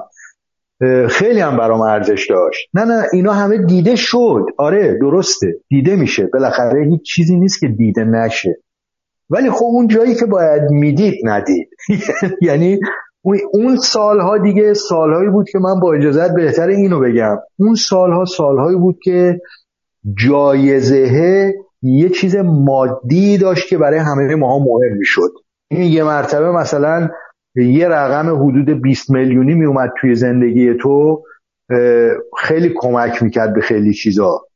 ما از دور خیلی آدمای مرفعی ممکنه به نظر بیایم ولی واقعیت اینه که به جز اون بازیگرایی که بازیگرای یعنی سوپر استارایی که درآمدهای خیلی عجیب و غریب دارن جماعت کارگردان و فیلمبردار و صدا بردار و نمی‌دونم طراح صحنه و اینا در حقیقت آدمایی که روزیشون روزی همین مختصریه که از این کارا در میاد. و این کارا درآمد خیلی زیادی نداره. یعنی اگر ماها عقل معاش نداشته باشیم که اصلا زندگیمون فاتحش خونده است. حالا اگرم مثلا چیزی توی زندگیمون هست واقعا یه موقعی خودمون به داد خودمون رسیدیم یه پول و پله کوچولویی که به دست اومده. چه مثلا باهاش یه چیزی خریدیم که حالا مونده یه چیزی پیدا کرده اقلا صاحب خونه خودمون هستیم. و الا واقعیت اینه که اون 20 میلیون و 25 میلیونی که توی این جشنواره یا اون زمان مثلا 10 12 میلیون تومن بود اینا یه دستمزد بود خودش. یعنی من اون موقع یادمه برای فیلم آواز گنجشکا دستمزدم مای 6 میلیون تومن بود. مای 6 میلیون تومن من می‌گرفتم. البته پول کمی نبود. ولی به شرطی که شما هر ماه کار بکنی در طول سال کار بکنی. نه اینی که سه ماه کار بکنی چهار ماه پنج ماه بیکار باشی بعد دوباره یه ماه دو ماه بری کار بکنی دوباره چهار ماه بیکار باشی. این اگه سرشکن می‌شد رقمی رو حساب نمیومد اون جشنواره جایزه ای رو که می‌داد و توجهی که می‌کرد برای آدمی که اون سال جایزه می‌گرفت حداقل ماشینش رو یه مدل می‌برد بالا. می‌دونید چی میگم؟ یعنی اون ندیده گرفته شدن ها اون جور جاهای مقداری باعث می‌شد که آدم احساس بکنه که انگار مثلا پشتش یه جور شخصیتت نادیده گرفته شده یا خودت نادیده گرفته شدی. کاره خیلی انگار که برای اونا زیاد مهم نبوده. می‌دونی این نادیده گرفته شدن به این لحاظ من دارم میگم. و الا بله نتیجه این کارا به هر حال نتیجه کاری بود که با خونه دل و با زجر و زحمت و با پشت کار و با خلاقیت و اینا به دست اومده بود. طبیعتا آدمایی که توی مجله فیلم بودن چون نفع مادی نمی‌خواستن به کسی بدن که به همین خاطر داوری کردن کار خیلی آسوده بود برشون اون کسایی که توی جشنواره فجر می‌خواستن داوری بکنن شاید یه مقداری مناسبات میومد وسط. ولی خب طبیعتا توی مجله فیلم نمیومد این مناسبات وسط. مسلحت اندیشی نبود. یعنی اونا کار رو می‌دیدن کاملا. بله متوجه هستم. حالا بعد از اون دوتا که حالا چیز جایزه رو برای هامون می‌گیرین و دیگه اصلا کلا سال هامون هم دوباره یه سال خاصی میشه تقریبا. به این معنا که ما یه جشنواره از اینجا اون مسئله این که بهترین فیلم به لحاظ همون فارابی چیه حالا اینجا همون هدایتی هست. در و اونی که واقعا هست چی هم اینجا این انفکاک صورت می‌گیره دیگه.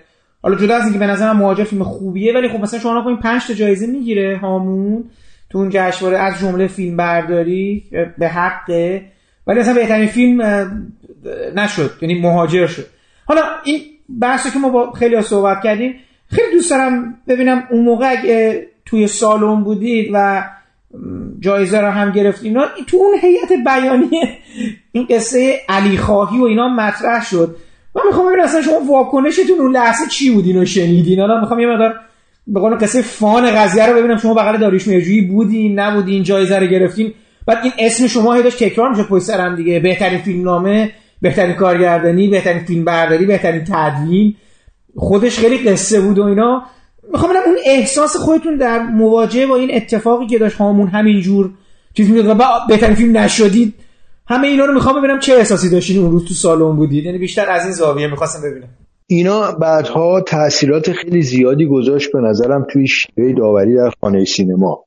یعنی همینی که ماها ببینید شما یه فیلمی جایزه بهترین فیلم برداری رو می‌گیره جایزه بهترین کارگردانی بهترین تدوین بهترین فیلم نامه اینا رو همه رو می‌گیره بعد بهترین فیلم نمیشه. خب این یه جای کار اشکال داره دیگه. کجاش اشکال داره؟ اون جای اشکال داره که باید حالا شما دل یکی دیگر هم به دست بیاری. برای که بالاخره نمیشه که داریوش مرجویی اگه قرار باشه که همه این جوایز رو بگیره و بعد یه دونه فیلم یهو بهش این همه توجه بشه به بقیه فیلم هایش توجهی نشه انگار که خب پس جشنواره فجر وظیفه خودش رو درست انجام نداده. یعنی من یادمه که توی اون سالها یکی از بحثایی که می‌شد توی جشنواره های دیگه ما اینو میشنیدیم که بهترین فیلم به مفهوم مطلق. این چیزی بود که به گوش ماها شنیده شده بود قبلا. توی جشنواره این اطلاق می‌شد به یک فیلمایی. توی جشنواره فجر اصرار این بود که ما همچی چیزی نداریم. درست مثل اینکه ما توی کشور در واقع کلا انحصار نداریم اصلا. یعنی اصلا کسی نمی‌تونه بیاد انحصار یک چیزی رو به دست بگیره. مثلا اگر که انحصار دخانیات هم هست انحصار دخانیات دست دولت باید باشه. در واقع دست سیستم اداره کننده کشور باید باشه. انحصار دخانیات تو بخش خصوصی معنی نداره. انحصار چیزی رو نمیشه گرفت. نتیجتا جشنواره فجر هم انگار که اگر می‌گفت یک فیلمی قرار تمام این جوایز رو بگیره انگار که انحصاری شده و نمی‌خواستن این حالت پیش بیاد. اون موقع اصرار بر این بود اصلا که آقا ما اگر که می‌تونیم مثلا به سه تا فیلم کمک بکنیم که اینا لانسه بشن فروش برن فلان بکنن آدماش مثلا مطرح بشن رشد بکنن اینها بهتر این کار رو بکنیم تا اینی که یه دونه فیلم رو یه مرتبه بولد بکنیم و بعد بقیه فیلم ها زیر سایه اون فیلم بین برن.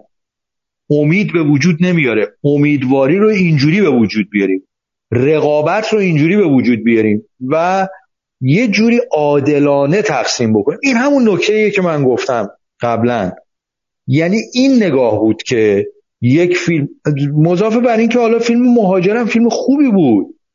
من اصلا در نفی اون فیلم نمی‌خوام بگم. من دارم اینو میگم که وقتی که شما جایزه بهترین کارگردانی بهترین فیلمنامه و در حقیقت بهترین تدوین رو به یه فیلم میدی اصلا به بقیه چیزاش من کاری ندارم. این یعنی بهترین فیلم. تو تمام دنیا هم اگه قرار باشه بهترین فیلم رو انتخاب بکنن بالاخره حداقل دو تا از این سه تا جایزه توشه. غیر از این اگر باشه دیگه بهترین فیلم معنی نداره. این اتفاقیه که دقیقا به دلیل اینکه می‌خوان یک فیلم دیگه هم رشد بکنه یا آدم دیگه هم رشد بکنه. شاید هم این سیاست سیاست غلطی نبوده توی اون دوران. برای که حداقلش اینه که شما الان وقتی که نگاه می‌کنی می‌بینید درخشان ترین دوران سینمای ما توی همون دهه 60 و 70 تا اواسط شاید دهه 80 مثلا. بیشترین تعداد جوایز بین المللی رو آروم آروم داره جشنواره به دارن جشنواره به فیلم های ایرانی میدن. بیشترین جشنواره های دنیا دارن افتخار می‌کنن که یه فیلم ایرانی میره. اینا از همون جاها شروع میشه دیگه. یعنی در واقع از بعد از فیلم هامون. توی همون دوره فیلم هامون کیارستمی فیلم داره. فکر می‌کنم خانه دوست رو داره اگر اشتباه نه نه نکنم. کلوزاپ آقای آره فکر کنم من درست میگم همینجا کلوزاپ خانه دوست 65 آقای منصوری. 65 خب. بله بله. آره یعنی خانه دوست در واقع اون دوران رفته تو دنیا دیگه. اون دوران رفته بیرون. فیلم های چیز مخمل باف توی اون دوران به نظر میاد که رفته بیرون. فیلم های این فیلم سازایی که بعدها بین المللی شدن از همون دوره کاراشون دیگه داره لانسه میشه و میره بیرون و اینا. خب بالاخره اینم یه بخشی از اون سیاستگذاری کلیه که این مدیران سینمایی اون دوره دارن انجام میدن. یعنی دهها اشتباه و ایراد و اینا توی کارشون وارده. ولی یه جایی دستاوردهایی هم دارن. یه اتفاقاتی هم داره میفته بالاخره یه سری نشریات مثلا دارن خوب کار می‌کنن. یه اتفاقات خوبی هم داره میفته کنارش. ولی در این حال اشتباهاتی هم دارن که این اشتباهات رو امروز ما می‌تونیم قشنگ ببینیم. شاید توی اون دوران شاید امروز خود اونا هم بتونن درست ببینن ها. شاید خود اونا هم الان اگر که بشینن به نقد کارهای خودشون با یه عقل بیشتری نگاه بکنن. ولی خب شاید هم اقتضای اون دوره بوده که اینجوری عمل کردن نمی‌دونستن نتیجهش چی میشه. ممکنه بعضی از موفقیت ها هم حتی تصادفی بوده. نمی‌دونستن که قراره یه همچین موفقیتی به دست بیاد. چون در یه دوران دیگه مثلا بعضی از این آقایون ادعا می‌کردن ما رفتیم لابی کردیم فلان جایزه رو گرفتیم. که من نمی‌دونم اصلا مثلا به عقل من جور در نمیاد که بشه لابی کرد مثلا جایزه جشنواره فرض کن کن و گرفت. ممکنه توی یه زد و بندای بزرگتر سیاسی اتفاق بیفته اونا برای یه لجبازی جایزه بدن حتی. ولی اسمش لابیگری نیست. یا اگه لابیگری هم باشه از دست ما از این کارا بر نمیاد. یعنی تهیه کننده ها و صنایع سینمایی خیلی پیشرفته تری توی جای دیگه دنیا وجود دارن که از این کارا می‌کنن. به نظر نمیاد که اینا خیلی عمدی باشه خیلی از روی مثلا قصد و نیت باشه. هم موفقیتاش هم شکستاش. ولی نتیجه کلیش اینجوریه که می‌خوام بگم تقسیم جوایز توی جشنواره فجر یه برد داخلی داشت. در حقیقت برای خوشحال نگه داشتن انبوهتری از فیلمسازا و در کاران داشت اتفاق میافتاد. اصلا جشنواره فجر نباید این تعداد جایزه بده. یعنی می‌خوام بگم اینقدر با جزئیات بهترین فیلمنامه بهترین طراح صحنه بهترین فلان بهترین پشمند این اصلا خیلی زیاده اینا برای یه جشنواره داخلی این شکلی. حتی برای یه جشنواره بین المللی هم یه جایی مثلا شما توی مثلا جشنوارهایی مثل فکر می‌کنم کن هم شما این تعداد جایزه نمی‌بینی. در بسیاری از جشنواره‌های دنیا چهار تا پنج تا جایزه اصلی یعنی دارن. یه ترکیبی از یه ترکیبی از جشنواره و یه ترکیبی از اسکار. افق سینمای ایران قرار بود شبیه اس یعنی ما اصلا سیاست بود نه غربی نه شرقی و اصلا این صحبت ها ولی خب برام می‌خواد جشنواره خودش رو داشته باشه. ولی روی نگاه در جشنواره اصولا یه چیزی شبیه اسکار بود. یعنی شما وقتی تو مثلا به قول شما تو جزئیات صدا گذاری هم داری میری و داری مثلا چیز می‌کنی. ما حتی دیگه یادتونه دیگه اون یه مدتی بود که هنوزم از مقولات اقلام جانبی بهترین آنونس پوستر عکس که خوبه. ولی همینجوری که ما حالا قبلا تو صحبت های قبلی آقای حاجی حسینی اشاره می‌کردن. این حالا من زبان ایشون دارم میگم. ایشون اجازه داشتن که اصلا از یه بخش از یه مقطعی به بعد این قضیه منتقل شد به جشن خانه سینما که در حقیقت سنفای مختلف بیان داوری کنن و اتفاقا اینجوری داوری بقول وزن و اعتبار و پشتوانه بیشتری هم پیدا می‌کنه. حالا می‌دونید من نکته که می‌خوام بگم در مورد اون دوره هامون یه نکته جالبی هم به نظرم بازم توش هست. یعنی می‌خوام اینو پیوند بزنم به همون آنسوی مه و اینا. ببینید قرار بود فارابی سینماگر و فیلمساز بعد از انقلاب رو یعنی رشد یافته در مکتب بعد از انقلاب و با توانمندی های سینمای بعد از انقلاب به عنوان یک الگو معرفی کنه. ولی عملا دوباره در انتهای دهه شست شما می‌بینید فیلمسازانی که مورد اقبال داره قرار می‌گیره یعنی نمی‌تونه ببینید نکته اینجاست سیستم نمی‌تونه انکار کنه توانایی مهرجویی رو. نمی‌تونه نادیده بگیره مثلا یه سال بعدش توانایی بیزایی رو. و حتی حالا این چیزی که می‌خوام در مهرجویی بگم اینجاست. برای خاطر اینکه یه بخش دیگه از این سیستم رو بتونه آرام کنه در صداشو بالا نیاره که آقا چرا همه جایزاتو داری میدی به مهرجویی جدا از اینکه یه جایزه رو داره به مهاجر میده که بگه آقا فیلم مطلوب من اینه ها ولی نمی‌تونم بی انصاف باشم و مهرجویی رو و زحمات تمام تیمی که فیلم مهرجویی رو ساختن نادیده بگیرم این اون جاییه که به نظرم مسئله علی خواهی مطرح میشه. این بوده ازتون پرسیدم که شما اصلا تعجب نکردین که آقا یه خوش تعجب نکرد که این فیلم داره جایزه بهترین کارگردانی مثلا جایزه ویژه از داوران داده میشه. به عنوان تقدیر از داریوش مرجونی مثلا فیلم هامون قاده علی خواهی. که حالا تو فیلم هم چیزایی هستا این بود که می‌خوام بگم ببینید جالب سیاست ورزی و اون هدایتی حمایتی که حالا من در مورد بانو به اون قسمت نظارتیش می‌رسم ازتون می‌پرسم. به نظر اینجا شکل می‌گیره آیه منصوری. می‌دونید نمی‌تونه انکار کنه و مجبور ایدئولوژی خودش هم غالب کنه رو مرجویی یعنی مرجویی هم اینجوری پذیرفته میشه. ما یه علی خواهی بذاریم حله به نظر میاد. من یه چیزی رو بذار به شما بگم.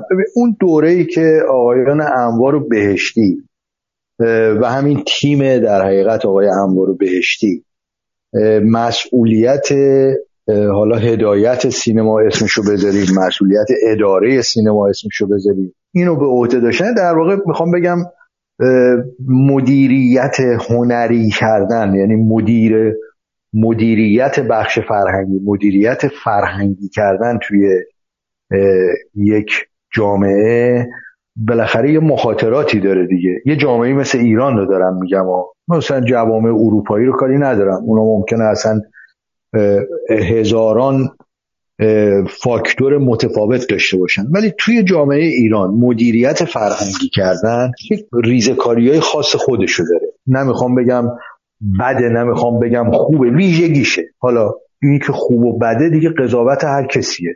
یعنی من قضاوت خودم رو نمی‌خوام عنوان کنم. من دارم تشریح می‌کنم از دید خودم موضوع رو. موقعی که شما می‌خوای مدیریت بکنی مدیریت فرهنگی بکنی ممکنه اشتباه بگیری فکر بکنی مدیریت فرهنگی کردن معناش هدایت فرهنگی کردنه. اینا دو تا چیز مختلفه. این به نظر من خلط شده بود. توی اون دوران. چرا خلط شده بود؟ برای که ناگفته نماند که توی همون دوران بهشتی و انبار در واقع خیلی کار سختی بود که شما مثلا بتونی داریوش مرجویی رو بیاری توی صحنه فیلمسازی فیلم بسازه بهش جایزه هم بدی پشتش هم واستی. قطعا این بالاخره یه چیزایی می‌خواست. یه زرافتهایی داشت یه پیچ و خمایی رو باید رعایت می‌کردی و باید مثلا یه کارایی می‌کردی که به هر حال مقبول بیفته. وگرنه یه عده هم بودن که ممکن بود بیان کرکرت بکشن پایین که خیلی هم ساده است. بعد از یه دورانی خب آقای انوار و آقای بهشتین هم عضوشون خواستن و این آقایون رفتن جاشون دادن به یه گروه دیگه ای و خب توی اون گروه بعدی هم دوباره همین همین اتفاقات افتاد. یعنی اونا هم در حقیقت باز برای خودشون شروع کردن الگو سازی کردن شروع کردن فیلم الگو ساختن نمی‌دونم. یعنی همون مسیر بود. فقط یکی مثلا می‌خواست از اینوری بره به مقصودش برسه یکی دیگه از اونوری می‌خواست بره به مقصودش برسه. ولی هر دوشون در حقیقت از یه متد استفاده می‌کردن. متدشون با هم دیگه فرق نداشت. اون متد چی بود؟ اون متد این بود که تصور می‌کردن برای توجیه کردن یک تصمیم باید موضوع مدیریت فرهنگی کردن رو جاش رو یه ذره جابجا کنن با یک کمی فرمون رو به این ور اون ور پیچیدن تبدیلش بکنن به هدایت فرهنگی کردن. خب به نظرم میاد که اون وقت این اتفاق میفته دیگه. شما وقتی می‌خوای هدایت فرهنگی بکنی حالا ملاحظات دیگه میاد وسط. برای که شما مدیریت دیگه داری نمی‌کنی داری هدایت می‌کنی. داری فرماندهی می‌کنی. یعنی داری اینو می‌بری اونور اونو می‌بری اینور. داری میگی که این باید اینجوری باشد اون باید اونجوری باشد. داری قانون می‌ذاری برای مسائل. بعد باید حالا این قوانین رو آدما رو وادار کنی که این قوانین رو رعایت بکنن و بعد حالا باید مثلا این, این وقت یه عده هنرمندن یه عده آدمن که متفکرن یه عده آدمن که از تو خلاقترن و تو حالا اینا رو می‌خوای هدایتشون بکنی. چه از طیف موافق خودت چه از طیف مخالف خودت. از تو به هر حال آدمای خلاقتری حداقل. خب اتفاقی که میفته چیه؟ حالا باید به اینا در واقع امکانات بدی. باید اینا رو امکانات رو به تصاوی یا حداقل به یک نحوی که همه اینا راضی بمونن بین اینا تقسیم بکنی.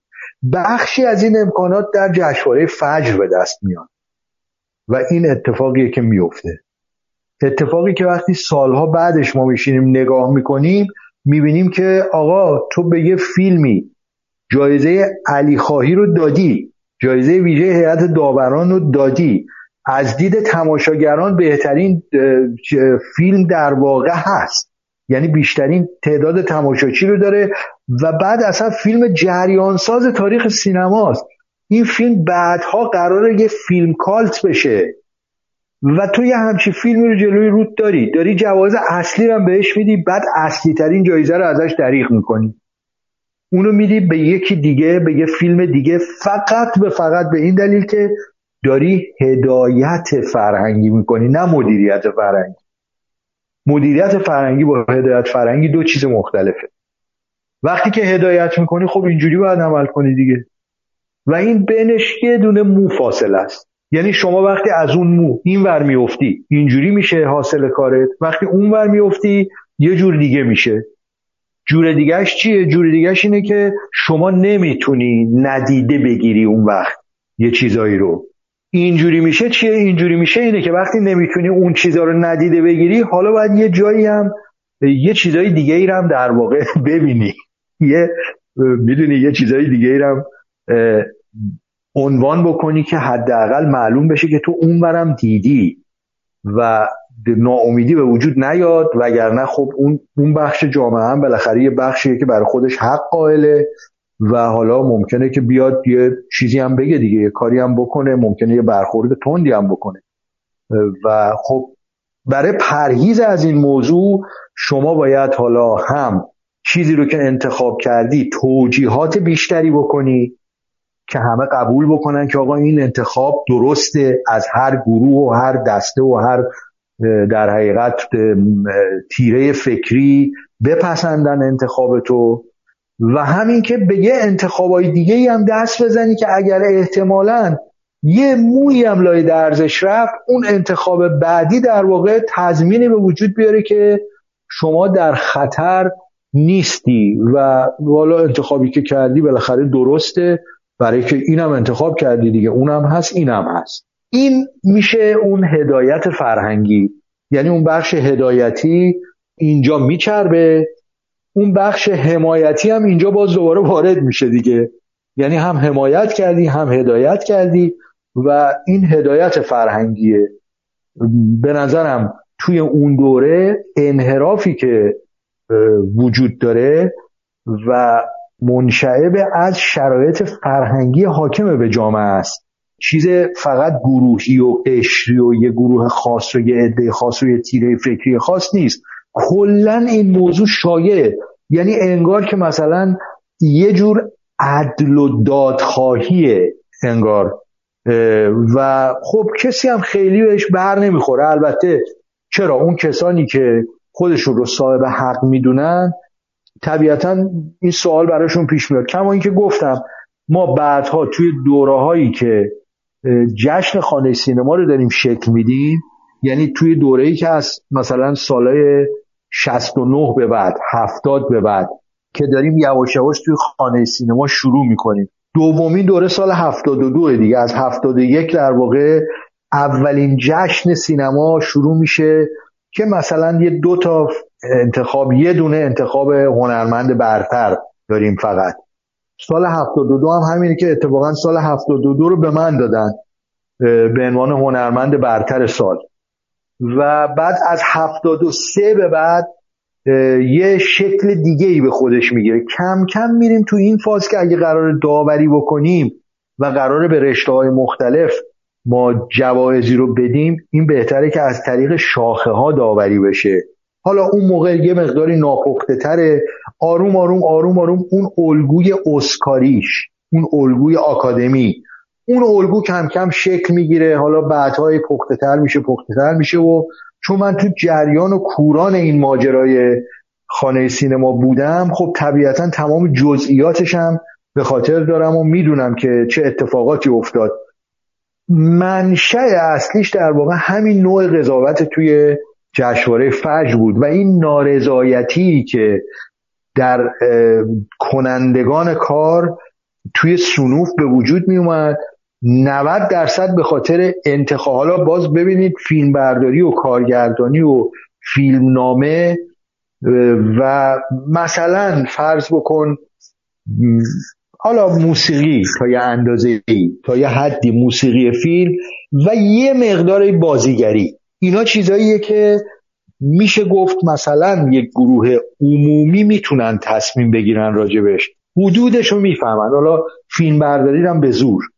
ولی مثلا صدا برداری رو بارها ده ها بار اشتباه شده. یعنی داورا فیلمی رو به عنوان بهترین صدای سر صحنه انتخاب کردن که 80 درصدش دوبله شده. ولی به عنوان بهترین صدا برداری انتخابش کردن و جایزه دادن. یا یک فیلمی رو به عنوان بهترین طراحی صحنه انتخاب کردن که در واقع فیلم برداری خیلی خوبی داشته. فیلمی رو به عنوان بهترین فیلم برداری انتخاب کردن که طراحی صحنه درجه یکی داشته. یعنی اینا به راحتی می‌تونه اشتباه بشه توی دید یا آدم غیر متخصص فیلمی رو بهش جایزه گیریم ندادن به خاطر اینکه فیلم برداری بدی داشته. در حالی که گیریم بسیار درجه یکی داشته. فقط انقدر بد نور داده بودن این فیلم رو که گیریم دیده نمی شده فیلمی رو بهش جایزه گیریم دادن که اصلا گیریم نداشته. فکر کردن خیلی طبیعی گیریم شده. خب این آخه ببین این یه نمی‌دونم اسمشو چی باید گذاشت. ما تازه داریم راجع به آیتم هایی صحبت می‌کنیم که اختلاف نظر توشون کمه نسبتا. یعنی داریم راجع به مثلا بهترین فیلم برداری یا بهترین حالا میگم فیلم برداری هم یه مقداری استثناست از این ماجرا. بیاری داریم راجع به بازیگری حرف می‌زنیم. داریم راجع به کارگردانی حرف می‌زنیم. داریم راجع به فیلمنامه حرف می‌زنیم. ولی یک عالمه مثلا فرض بکنید به فیلمی جایزه بهترین جلوه ویژه داده شده که اصلا جلوه ویژه نداشته. یا به فیلمی فیلمی رو در حقیقت حتی کاندید جلوه های ویژه بسری نکردن که هفتاد درصد جلوه های ویژه داشته. شما اینا رو می‌دونین باور می‌کنین از من. اینا عین واقعیت هایی که اتفاق افتاده. در همین جشنواره فجر. در همین جشنواره فجر. قضیه اینه.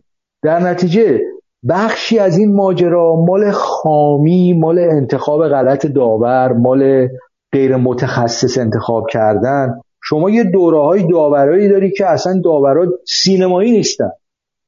اصلا داور سینمایی نیست.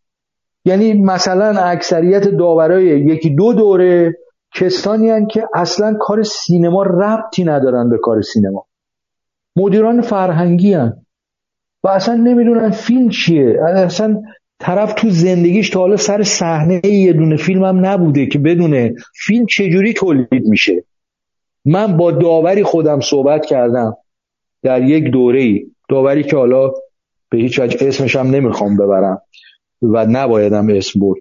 با آدمی من صحبت کردم که به من میگفتش که مگه مثلا فیلمو که تولید می‌کنن چقدر طول می‌کشه فیلم تولید بشه ساخته بشه؟ یعنی حتی تصوری از اینی که فیلم دنبال هم گرفته نمیشه رو نداشت.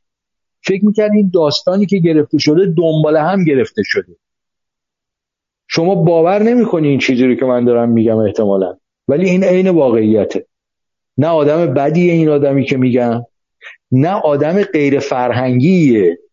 خب وقتی انتخاب می‌کنن این آدم رو به عنوان داور توی یه دوره هم میاد. اتفاقا توی ادواری هم بوده که داوری خیلی پر مسئله ای نداشته حالا تصادفا اون دوره.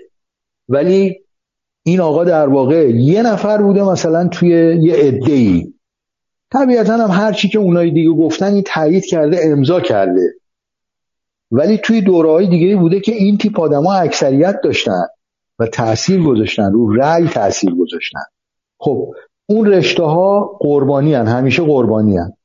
خیلی هم دیده نمیشه صداگذار صدا بردار بهترین صداگذاری تو ببین بهترین صدا برداری رو دادن به فیلمی که صداگذاریش باید جایزه می‌گرفته. تفاوت اینی که بهترین صدا برداری چیه؟ بهترین صداگذاری چیه رو 90 درصد داورای جشنواره فجر در طول دوران داوری جشنواره فجر نمی‌دونن چیه. و این 90 درصدی که دارم میگم دارم به زرس قاطع میگم ها. نمی‌دونن اصلا. گیریم خوب و گیریم بد و واقعا نمی‌دونن چیه. طراحی صحنه رو واقعا نمی‌دونن چیه. اصلا با فیلم برداری اشتباه می‌گیرن. کافیه یه فیلم بردار نور خیلی خوب به یه صحنه ای بده. بسیاری از داورا توی جشنواره ممکنه تصور بکنن که عجب طراحی صحنه زیبایی داره. و عکسش هم میشه. عکسش هم میشه. خب شما این مجموعه رو وقتی کنار هم دیگه می‌ذاری حالا اینی که مثلا به داریوش مرجویی سه تا جایزه رو بدن یه جایزه رو ندن و خیلی راحت می‌تونید یه از کنارش رد چی یعنی میگی توی یه قالب کلیتر جشنواره فجری جشنواره کاملا غیر تخصصیه. ولی جشنواره که می‌خواد جوایز تخصصی بده. خب این خودش از همین اول تناقض داره دیگه. چرا اینجوریه؟ برای اینکه یه دوره ای قرار بوده که در جشنواره فجر تنور سینما داغ بشه و سینما رونق بگیره. کارش هم کرده. توی اون دوره این اتفاق افتاده. حالا ما می‌خوایم بگیم چه اشتباهاتی کرده. خب آره اشتباهات زیاد کرده. ولی هدفش اصلا این نبوده که تو اون بخشی که ما داریم پندار اشتباهی رو عنوان می‌کنیم اصلا قصدش این نبوده که اشتباه نکنه یا اشتباه بکنه. اصلا اونجا رو نگاه نمی‌کرده. به یه چیز دیگه به یه منظر دیگه چشم دوخته بوده. بعدم جشنواره فجر کهنسال شده الان. تجدید ساختار نکرده. تکنولوژی اصلا عوض شده.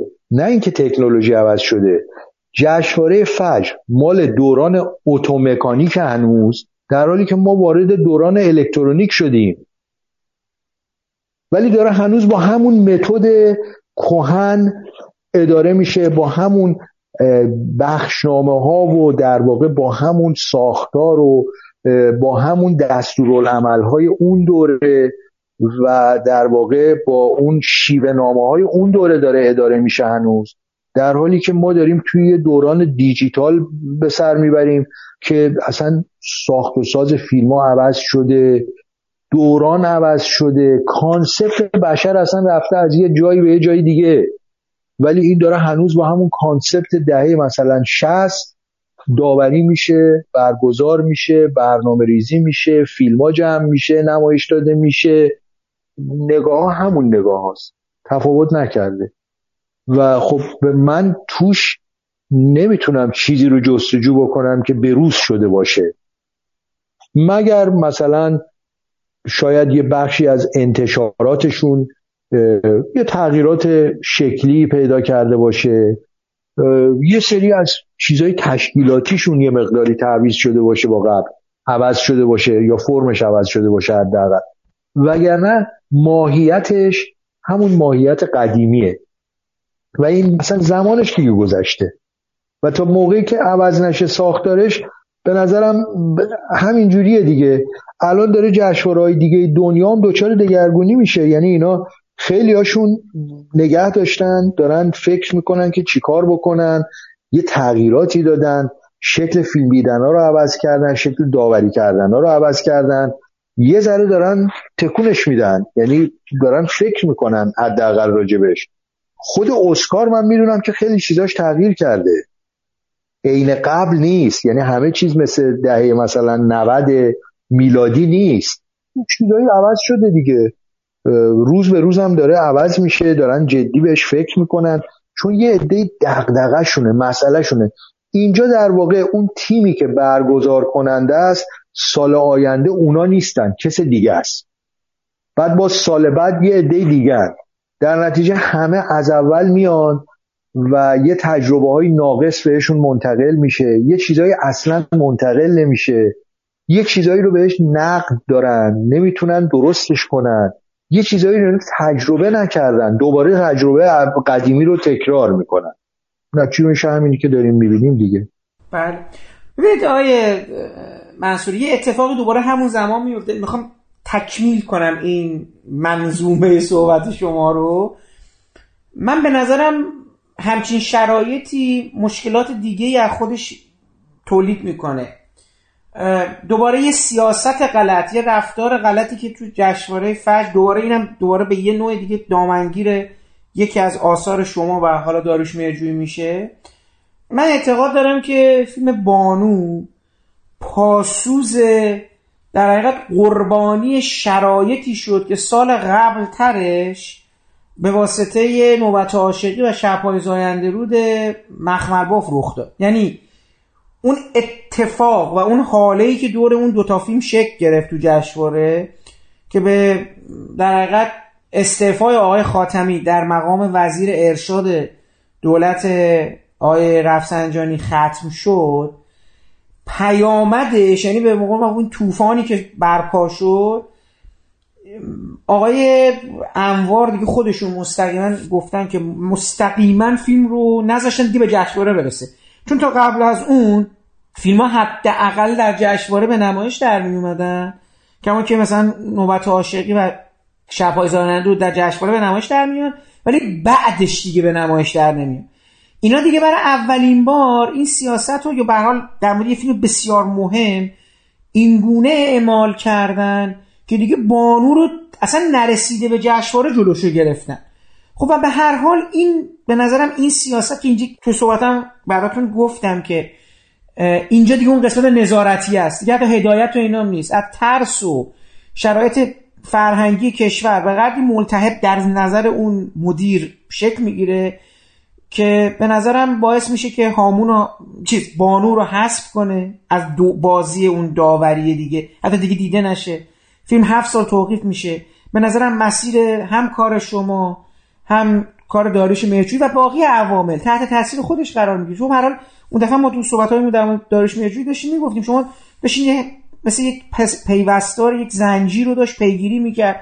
چه بسا اگه بانو مثلا به اون موفقیت می‌رسید با اینکه رقیبای خیلی سختی داشت مثلا حالا تو فیلم برداری آقای فخیمی برای مسافران جایزه گرفته. ولی مثلا من مطمئنم بازیگری رو انتظامی می‌گرفت اگه اون دوره بود. بماند که انتظامی اون دوره به خاطر دو تا دیگه کارهای دیگه یعنی خانه خلوت و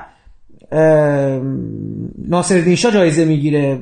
باز هم ولی شاید حتی کل کارهای انتظامی دوباره اونجا رخ می‌دادن میگم کلیه عواملی که تو فیلم هستن فردوس کاویانی به عنوان بازیگر نقش دوم شما به عنوان فیلم بردار که ما صحبت کردیم که چقدر تفاوت پیدا کرد از اون در حقیقت شور و خروش هامون رسیدن به یه جایی که بیشتر نماها داخلیه یا آرامشی با یه التهاب درونی تری توی فیلم جریان داره. می‌خوام بگم که این این تصمیمه که بگی در حقیقت به قول شما به یک از مدیریت نمیاد از یه جور دف... نمیگم ابن الوقتی یه جور متأثر از یک نگاه بلند مدت نیست. دیگه وضعیت یه جور ملتهب شده یه همچین قربانی رم داره. حالا من اینم ممنون میشم برای ما به اینکه شما خودتون دقیقا کی فهمیدین که بانو از بازی بیرون گذاشته شده و این چقدر به لحاظ تو مرا زحمت یه ساله شما بود دیگه اون سال. و اینم فکر می‌کنم قاعدتا باید روی ادامه روند کار شما دوباره تاثیر خودش رو گذاشته باشه این اتفاق. بله تاثیر که خیلی هم گذاشت خیلی تاثیر گذاشت. اصلا برای یه دورانی همکاری اون تیمی که با هم دیگه کار می‌کردیم در واقع متوقف شد. یعنی اون تیم در واقع دیگه بعد از بانو تقریبا دور هم جمع نشد اصلا. مجموعه اون تیم رو دارم میگم. عوض شد. اصلا افراد عوض شدن. طبیعتا یه سرخوردگی به وجود اومد. هم برای داروش مرجویی هم برای عوامل دیگه اون فیلم. واقعیت اینه که فیلم اینجوری نبود که به جشنواره نرسه. حتی تا شب نمایشش ما کار کردیم. یعنی فیلم رو حتی توی صداگذاری همه ما رفتیم کمک کردیم که فیلم برسه. همزمان کپی صفر چاپ شد همزمان کپی یک و دو چاپ شد. در واقع یک کپی خیلی تمیز و عالی چاپ شد آماده شد. به نظر میاد که داریوش مرجویی می‌دونست که فیلم رو اینا نمایش نخواهند داد. و همین خاطر به من گفت که تو فیلم رو بر دفتر جشنواره. و خودش تو ماشین نشست. من فیلمو بردم بالا. فیلمو بردم تو دفتر جشنواره و در واقع منو هدایت هم کردن به اون اتاقی که مدیران اون پشت بودن نشسته بودن. من فیلمو گذاشتم روی اون پیشخون و رفتم اون پشت. آقای بهشتی و آقای انوار و اینها سعی کردن منو آروم بکنن و به هم در واقع آروم آروم مثل آدمی که مثلا پدرش مرده می‌خوان بهش حالی کنن بابات مرده به من در واقع ذره ذره حالی کردن که این فیلمو نمی‌تونیم نمایشش بدیم. آقای منصور اینا واقعا ترسیده بودن. یعنی حالا می‌خوام برگردیم به اون زمان. شما تو همون صحبتایی که اون شب با اینا رد و بدل شده شما الان نکته رو میگین. خب جالبه که شما طرف حساب اینا بودین در مقطعی که این پیغام داده شده. اینا چی به شما گفتن؟ ترسشون بود. وعده ای دادن گفتن حالا بعدا درستش می‌کنیم. چه رد و بدل شد نه. نه نه. در واقع یه مسلحت که آیا کل سینمای ایران مهمه یا یه دونه فیلم؟ آیا مثلا باید فرض کن یه چیز بزرگتری از دست میره با نمایش این فیلم؟ و من که تو جریان جزئیات پشت پرده نه بودم و نه بعدش قرار گرفتم. نه اصلا دلم می‌خواست قرار بگیرم. من یه آدمی بودم که فیلمو با یه اشتیاقی تموم کرده بودم. دلم می‌خواست فیلمم نمایش داده بشه. فیلمم که دارم میگم من فیلم بردار فیلم بودم ولی احساسم نسبت به فیلم هایی که کار می‌کنم اینه که اون فیلم ها فیلم منم هست. یعنی من مثل فیلم خودم دفاع می‌کنم از فیلمی که کار می‌کنم توش. در نتیجه مسئله من این نبود که یعنی نمی‌خواستم من کشف رمز بکنم. اولا که خیلی معلومه طبیعیه که یه وحشتی اون پشت بوده از بابت اینکه اگه فیلمو نمایش بدیم اتفاقاتی میفته که اون اتفاقات رو نمی‌تونن جمعش کنن نمی‌تونن درستش بکنن و به سلامت از توش بیان بیرون. طبیعتا یه چنین وحشتی بوده دیگه وگرنه چه چیز دیگه می‌تونه باشه؟ اصلا چیز دیگه هم مگه هست؟ یه فیلمیه. فیلم تموم شده. قابل نمایش هم هست ولی میگن که نه فیلم نرسیده. نمی‌تونیم نمایشش بدیم. این ظاهر رو حفظ می‌کنن نمایشش هم نمیدن. چرا باید این کارو بکنن؟ به جز اینکه احساس خطر وجود داشته باشه. احساس خطر از چی؟ قرار نیست که خارجی به کشور حمله بکنه که. یه دونه فیلمه. فیلم ساخته شده. اگر خطری احساس می‌کنه کسی قاعدتا از برخورد یه گروه مخالف خودشون با این فیلم دیگه وگرنه چه چیز سومی دیگه چیز دومی وجود نداره.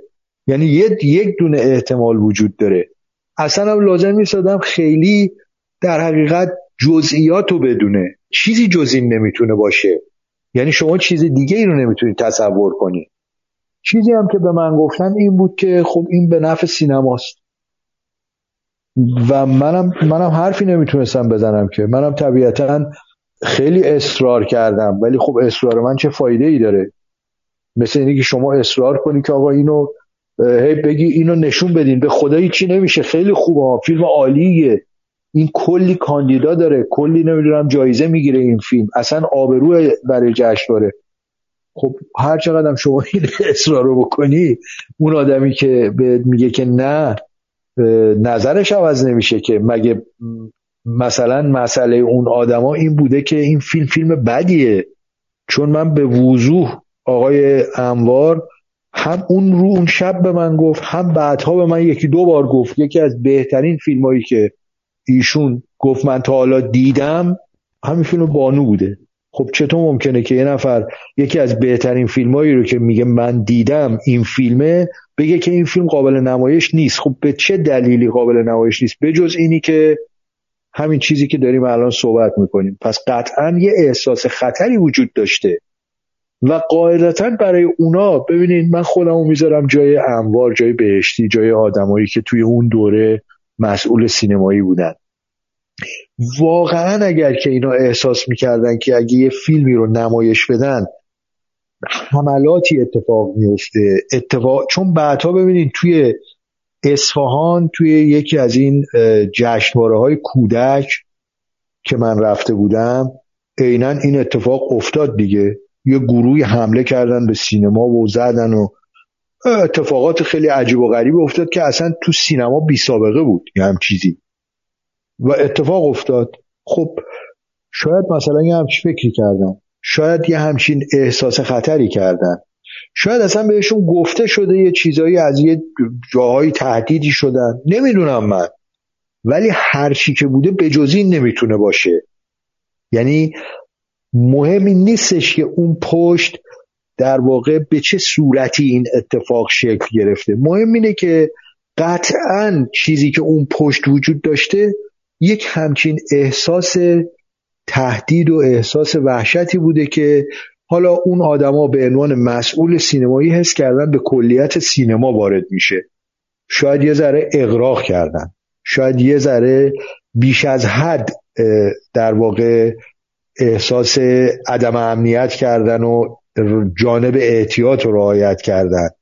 یا شاید هم نه اصلا واقعی بوده. شاید هم واقعا همه این چیزی که می‌گفتن عین واقعیت نعل به نعل واقعیت بوده. من قضاوتی راجع به این ندارم ولی قطعا می‌دونم که خیلی دلم سوخت اون فیلم نمایش داده نشد. قطعا می‌دونم که اگر اون فیلم در اون جشنواره نمایش داده شده بود سرنوشت کاری داریوش مرجویی و گروهی که با او کار کرده بودن احتمالا متف... یعنی حتما نه احتمالا متفاوت بود و اصلا یه مسیر دیگه ای طی شد یعنی قطعا فیلم بعدی دوباره توی این گروه شکل می گرفت یه اثر بعدی تولید می‌شد و یه گروهی که هامون رو ساخته بعد بانو رو می‌سازه قطعا فیلم سومی که ازش در میاد فیلم جالبی باید باشه. حتی اگر فیلم ضعیفتری نسبت به این دوتا باشه ولی یه تکوین و تکامل حرکته که به هر حال ممکنه توی چهارمی دوباره به دستاورد برسه. یا توی پنجمی به یه انفجار برسه به یه چیز جدید برسه. برای که این گروه یه فیلم کالت درست کرده. خب چرا؟ بعید نیستش که دوباره یه کار خوب از اینا دست بیرون بیاد سر بزنه. ممکن هم هست نه یه کار متوسط بیاد بیرون. ولی به هر حال تجربه تکنیکی این گروه وقتی تداوم پیدا می‌کنه در آتیه کاری همشون یه نشانی می‌ذاره از خودش یه اثری از خودش می‌ذاره. خب ما همه محروم شدیم از این. و به نظرم این مثلا ظلم بزرگی بود. هم به سینما هم به سینما دوستان هم به گروهی که این فیلم رو کار کرده بودن مشخصا به تهیه کننده کارگردان به بقیه عواملی که توی این فیلم دخیل بودن و کار کرده بودن. فیلم و کادر فیلم یا تا جایی که یادمه گروه آقای مدرسی سرمایه گذاری کرده بودن. و خب جزو کارهایی بود که به نظر من جزو کارهای درخشان خود من بود. جزو فیلمایی بود که فکر می‌کنم اگر توی اون جشنواره به نمایش در می اومد رقبای کمی داشت که توی زمین های مختلف بازیگری، تدوین، متن، فیلمنامه، موسیقی متن تو همه زمینه ها یعنی من به نظرم میاد این فیلم می‌تونست بیش از هامون کاندیدا داشته باشه و می‌تونست بیش از هامون جشنواره پسند باشه توی نوع خودش. تازگی هم داشت کاملا تازگی داشت. یه برخورد خیلی کلاسیک و فوق العاده متفاوت بود با هامون. به حال به نظرم همین عافیت طلبی یا مسلحت طلبی یا نمی‌دونم بود نظارتی نمی‌دونم چی باید اسمشو گذاشت ولی هر کدوم از اینا رو که اسمشو بذاریم به هر حال به سازندگان این فیلم گران تموم شد. نمی‌دونم هم که چقدر نبودن این فیلم تونست اون خطرات رو از بین ببره یا اون مخاطرات رو در حقیقت به صفر برسونه. اینم من نمی‌دونم و هیچ وقت هم نمیشه اینو فهمید. شاید اصلا بودن یا نبودن این فیلم توی اون جشنواره هیچ تأثیری روی آیندهش نمیداشت. منظورم روی آینده اون مخاطرات ها شاید هم اصلا تاثیرش خیلی کمتر از اون چیزی بود که دوستان فکر می‌کردن. شاید اصلا تأثیری نمیذاشت. یعنی اگه فیلمم نمایشش می‌دادن مثل خیلی از فیلم های دیگه ممکن بود یه عده موافق یه عده مخالف یه عده بهش بپرن یه عده دوستش داشته باشن. بعدم قضیه در حدی که آقا یه فیلم دیگه خب مگه چیه؟ یه فیلمه. بعدا می‌تونین نذارینش توی سینما. شما که هفت سال نذاشتین خب آره هفت سال نمیذارینش توی سینما. ولی توی جشنواره حالا یه عده می‌بینن. شاید هم اصلا یه تحولی ایجاد کرد. شاید اصلا تو ذهن همون کسانی که احتمالا منتقدش هستن یه تحولی ایجاد کرد. چه می‌دونه آدم؟ ولی خب نشد دیگه. نشد. مثل یه کارایی که میشه یه کارایی هم نمیشه. این کار نشد. از اونایی بود که متاسفانه نمایش داده نشد. بعدها هم به نظر من البته خب البته میگم کارگردان فیلم کسی که خالق فیلم هست طبعا فکر می‌کنه که اثرش یه اثر جاودانه و بدون تاریخه و هیچ وقت کهنه نمیشه. ازلی و ابدیه. ولی به نظر من این فیلم بعد از این هفت سال وقتی که اومد بیرون و نمایش داده شد کهنه شد. یعنی فیلم مثل این بود که اکران دو داره میشه. طبیعتا اون بازخوردی رو که اون روزگار می‌تونست داشته باشه نداشت. اصلا هفت سال وقتی از یه اثری میگذره اون اثر دیگه مدلش مدل روز نیست. یه مدل افتاده عقب. می‌دونیم مثل ماشینیه که یه شاهکار اتومبیل سازی رو یه نفر خلق می‌کنه ولی در اون سال بیرون نمیده نگه میداره هشت سال دیگه میده بیرون. به نظرم یه ذره آدم احساس می‌کنه که این مدلش مدل روز نیست دیگه. یه کمی عقب میمونه از روز. فیلم وقتی که زمانشه وقتی میاد بیرون اگر توی زمان درست خودش بیاد بیرون تو مومنتوم خودش قرار بگیره جواب میده و بعد اتفاقا تراوت و تازگیشو در این صورت می‌تونه حفظ بکنه. ولی یه اثری که دیده نمیشه موقع خودش و بعد هزار جورم احتمال جرح و تعدیل از دید بیننده ها براش میره. من فکر می‌کنم دیگه آدما وقتی این فیلم رو می‌بینن همه فکر می‌کنن او یه تیکایش نیست. او نکنه یه جایشو بریدن یه جایشو نشون ندادن. البته فیلم تغییری نکرد بعد از هفت سال. شاید مثلا دو تا جمله عوض شد شاید مثلا دو تا پلان عوض شد. واقعا تغییری نکرد تا جایی که من یادمه. ولی هر کس که فیلمو می‌دید از من می‌پرسید می‌گفت کجاشو در آوردن؟ چی شده؟ مثلا کدوم تیکاش نیست؟ مثل اینکه اون قسمت رو، رویای بانو یه رویای پایانی بانو که یه غذایی هم داره انتظامی سرو می‌کنه و یه سکانسی اون دفعه با هم صحبت کنیم تو تاریکی میگذشت اینا. این تو فیلم بانو آقای منصوری به نمایش در نیومد ولی اون لحظاتی از اونو تو میکس مهرجویی گذاشت. یعنی برحال هرچی هم از اون حذف شده بود با یه ترفند و لطایف الحیلی مهرجویی تو میکس اوورد. ولی به قول شما برحال اصلا اون میکس بود. اون میکس اصلا قصه پا... قصه تموم کردن همین فیلم بود. اون نقشی رو که در واقع اون نقش فیلم بردارم شریفینیا به من تلفن کرد که من برم خودم بازی بکنم اون نقشو.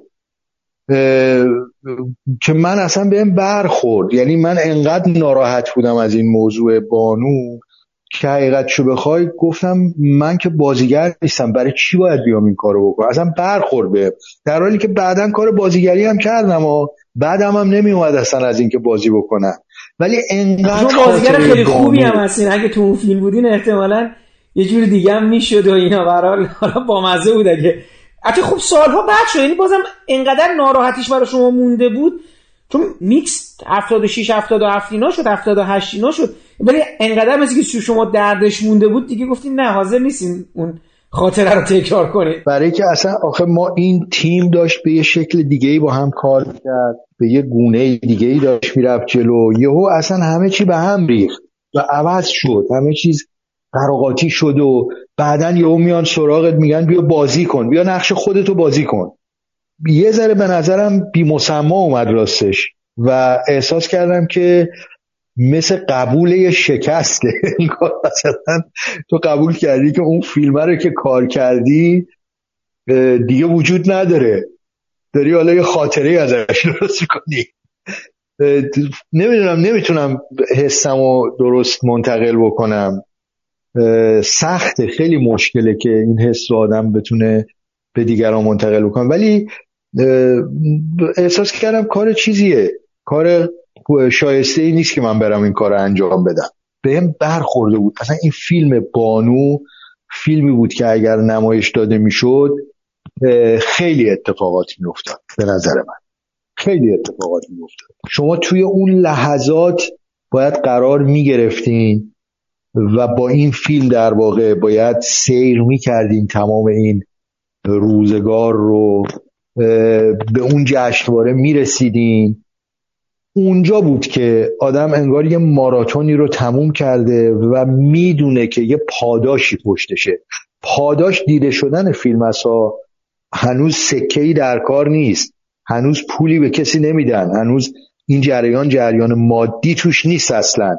صرفا یه سیمرغه و یه چیزی شما می‌بری خونت فردام دیگه میره رو تاخچه و بعدم یادت میره دیگه اصلا که اینو گرفتی. بعدم اگر که داشته باشی یا نداشته باشیش تو بازار کارت هم فرقی نمی‌کنه. ایناش مهم نبود اصلا. ولی یه ماراتونی رو تموم کردی یه فیلم داغی رو آوردی احساس می‌کنی این الان وقتی رو پرده نمایش داده بشه دوست داری بری بشی هم نفس تماشاچیا توی سالن فیلم تو ببینی رو پرده.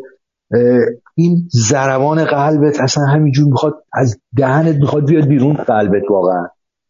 این هیجان و این استراب و این حس خوشایندی که داری اصلا آدرنالین رو میاره رو نمی‌دونم درجهش چنده ولی می‌خوای اصلا واقعا چشمات داره می‌زنی بیرون از زور هیجان. این حس یه حس پاداشی توشه که وقتی که نصیبت نمیشه انگار اصلا فیلم رو کار نکردی دیگه. یعنی خیلی خیلی چیز سنگینیه. خیلی سنگین.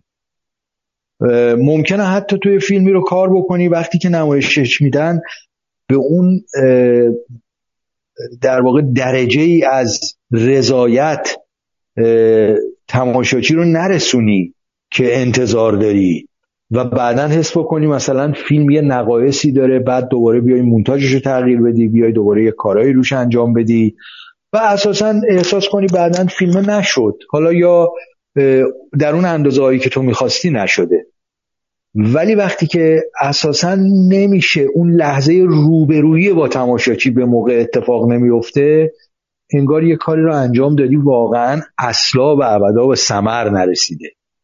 بعد دیگه راجبش بخوای حرف بزنی اینا مگر سالها گذشته حالا دیگه به صورت خاطره در اومده از رو دیگه اون آدما دیگه نیستن خیلی هاشون مسئول نیستن. اصلا نظام در واقع فکری مدیریتی تغییر پیدا کرده. خودت تغییر کردی اون موقع میشه راجبش حالا حرف زد. ولی توی اون روزگار خیلی سخته انصافا.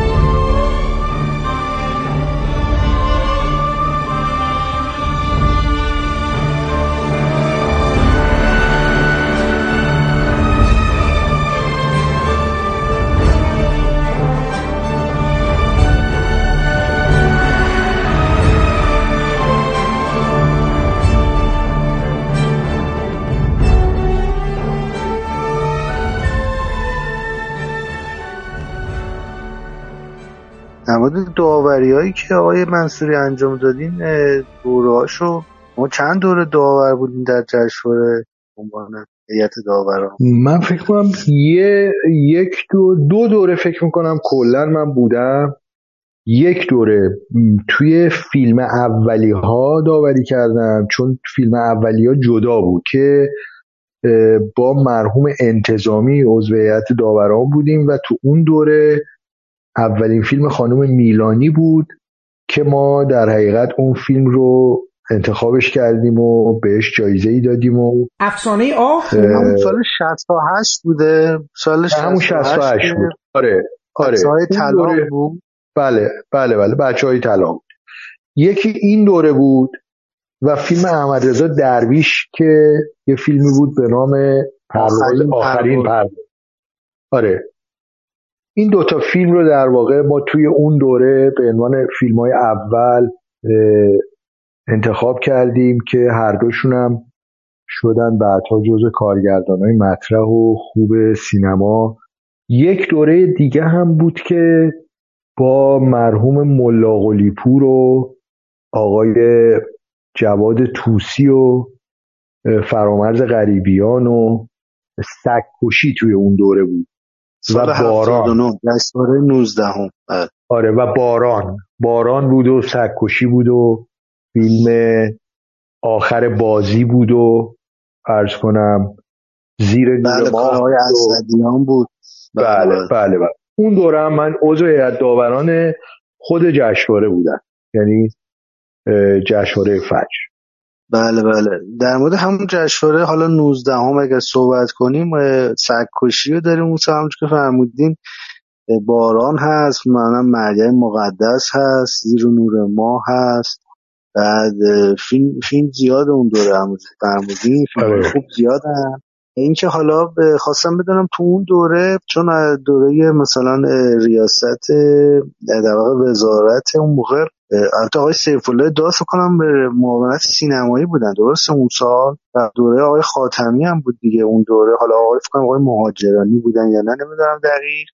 خواستم بدونم اون حساسیت هایی که مثلا رو آقای بیزایی بود این دوره تو هیئت داوران مثلا کسی صحبتی کرد نکرد از از مدیران جشنواره مثلا با شما یا از اون تو اون دوره چون حالا خود فضا عوض شده بود اصلا از بیزایی تو جوایز شروع کنیم چون سرکشی هم چند تا جایزه گرفت ولی خب با جایزه بهترین فیلم و کارگردانی رو آقای مجیدی گرفتن. اگر بفرمایید ممنون میشه اون دوره به واقعا واقعا هیچ گونه نه سفارشی نه اصلا و ابدا نه حمایت هدایتی نه هیچی.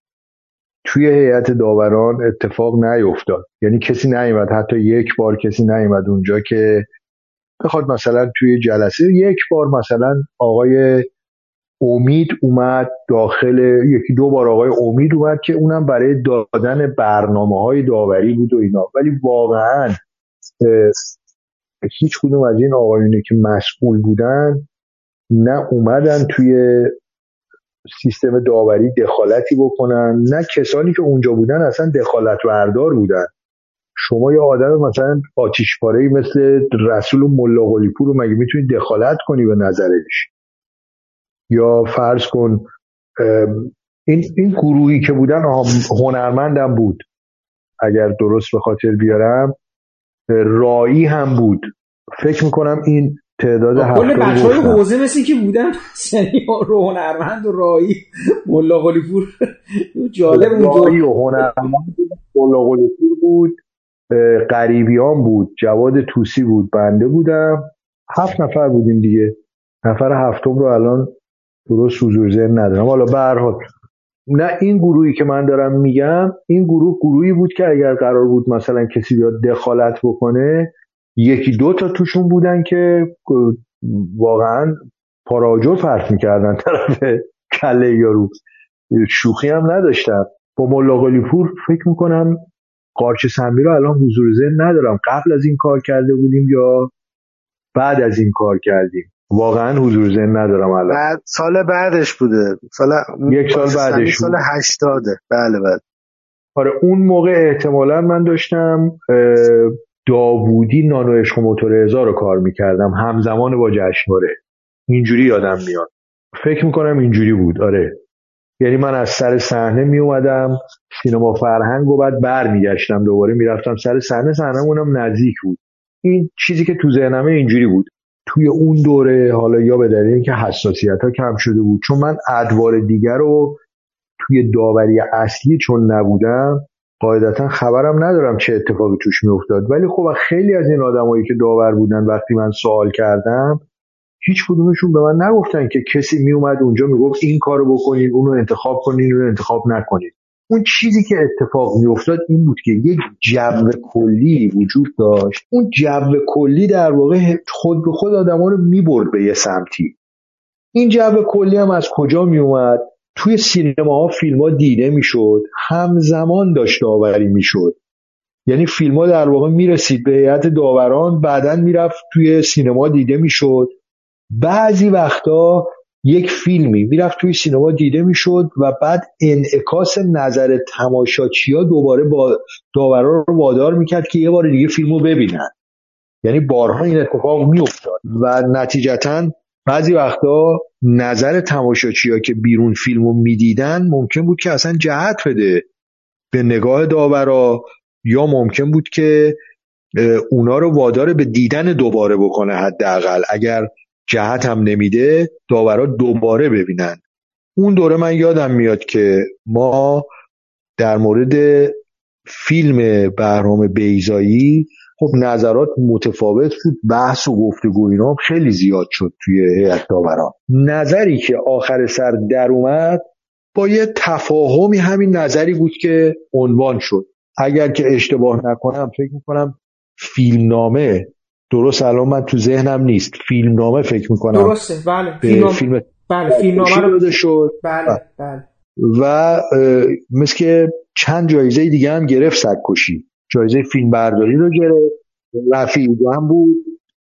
فیلم زیر نور ماه رو هم من خیلی اصرار کردم که به فیلم بردارش با اینکه رایج یعنی رسم نبود که یه دیپلم افتخار اضافه هم بدن به رشته فیلم برداری ولی یه دیپلم افتخار یه تقدیر بکنه هیئت داوران در واقع از فیلم برداری اون فیلم که بعدها هم ابیانه خضوعی ابیانه شد یکی از فیلم برداری مطرح سینما. کارشو درست دیدیم ما توی اون جشنواره.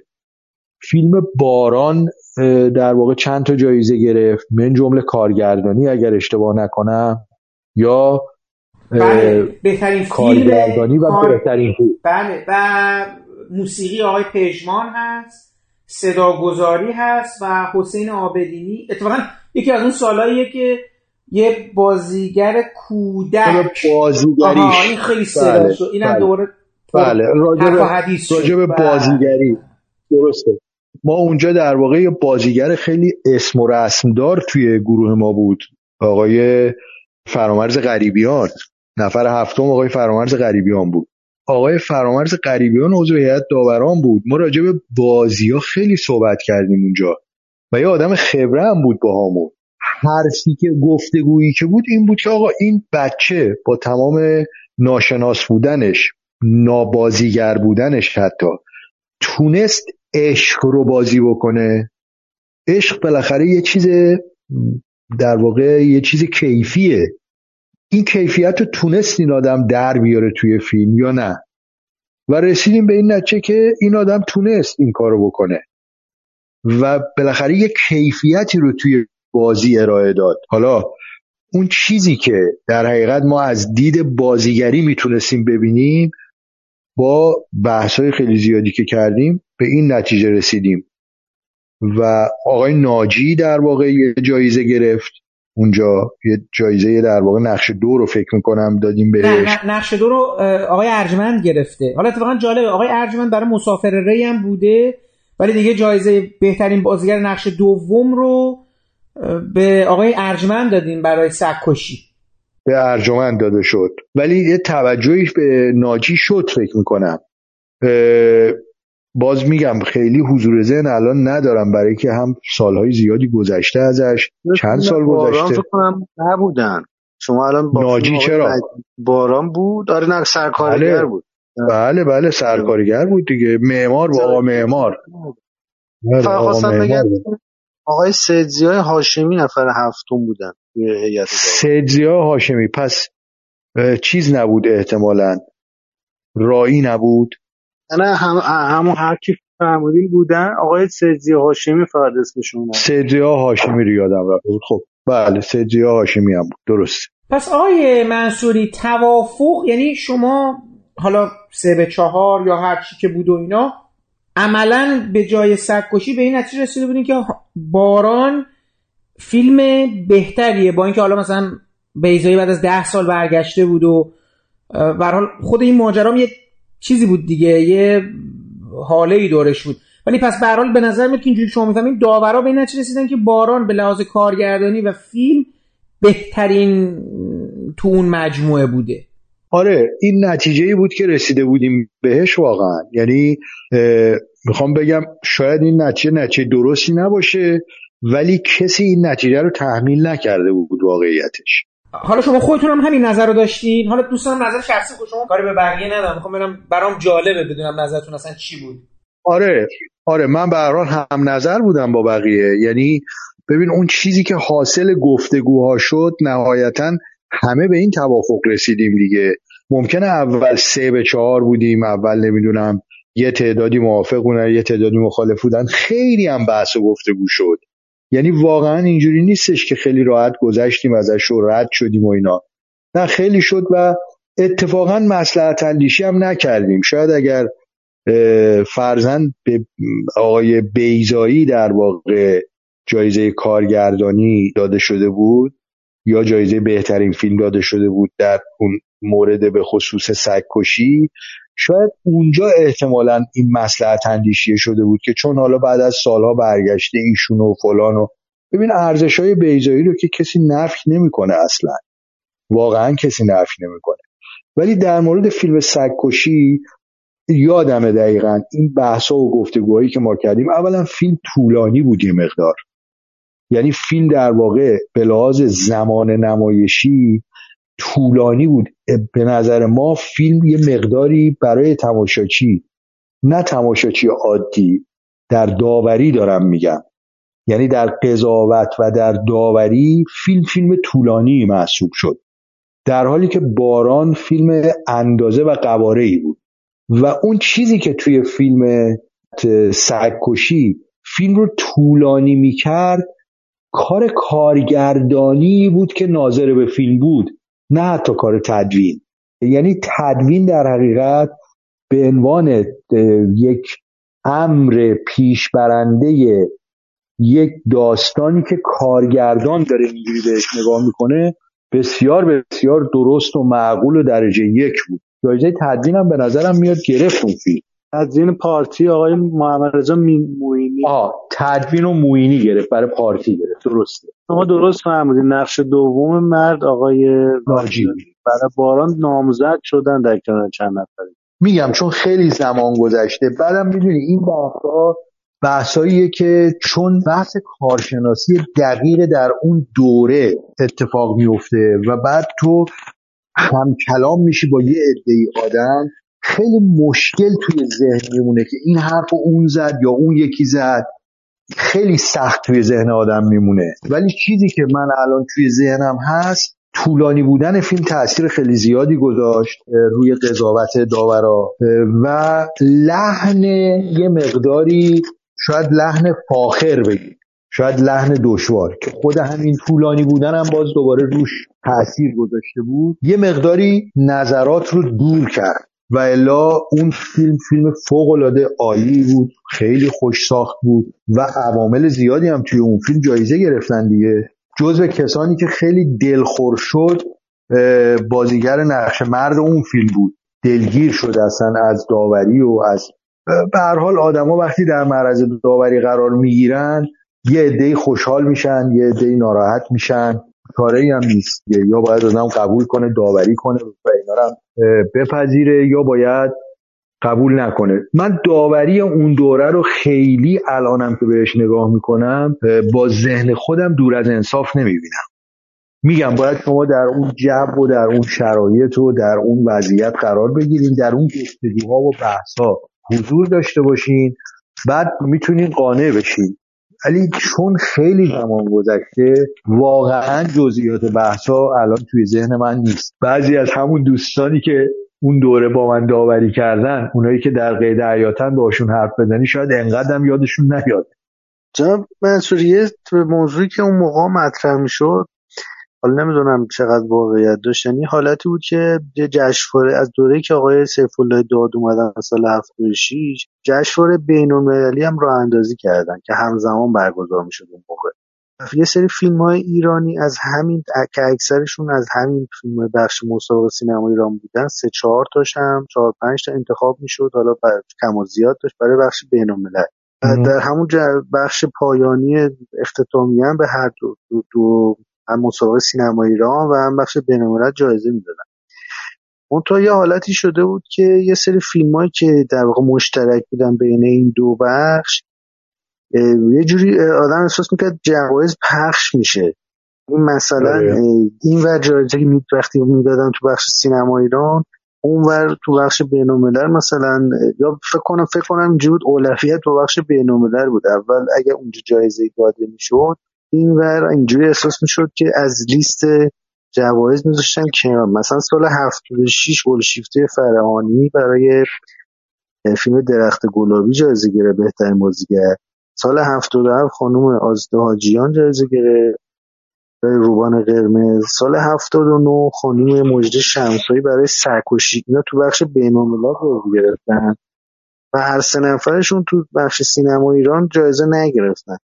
آدم احساس می‌کرد که ناخداگاه یعنی یه حالتی بوشی مثل که با اون بر در ارتباط باشن میگم ما هم وقتی که میریم میشینیم اونجا در مسند قضاوت در یک فستیوالی مثل فجر اولا که قاعده ای که وجود نداره برای داوری که بذارن جلوی شما بگن آقا این اصول داوری در جشنواره است.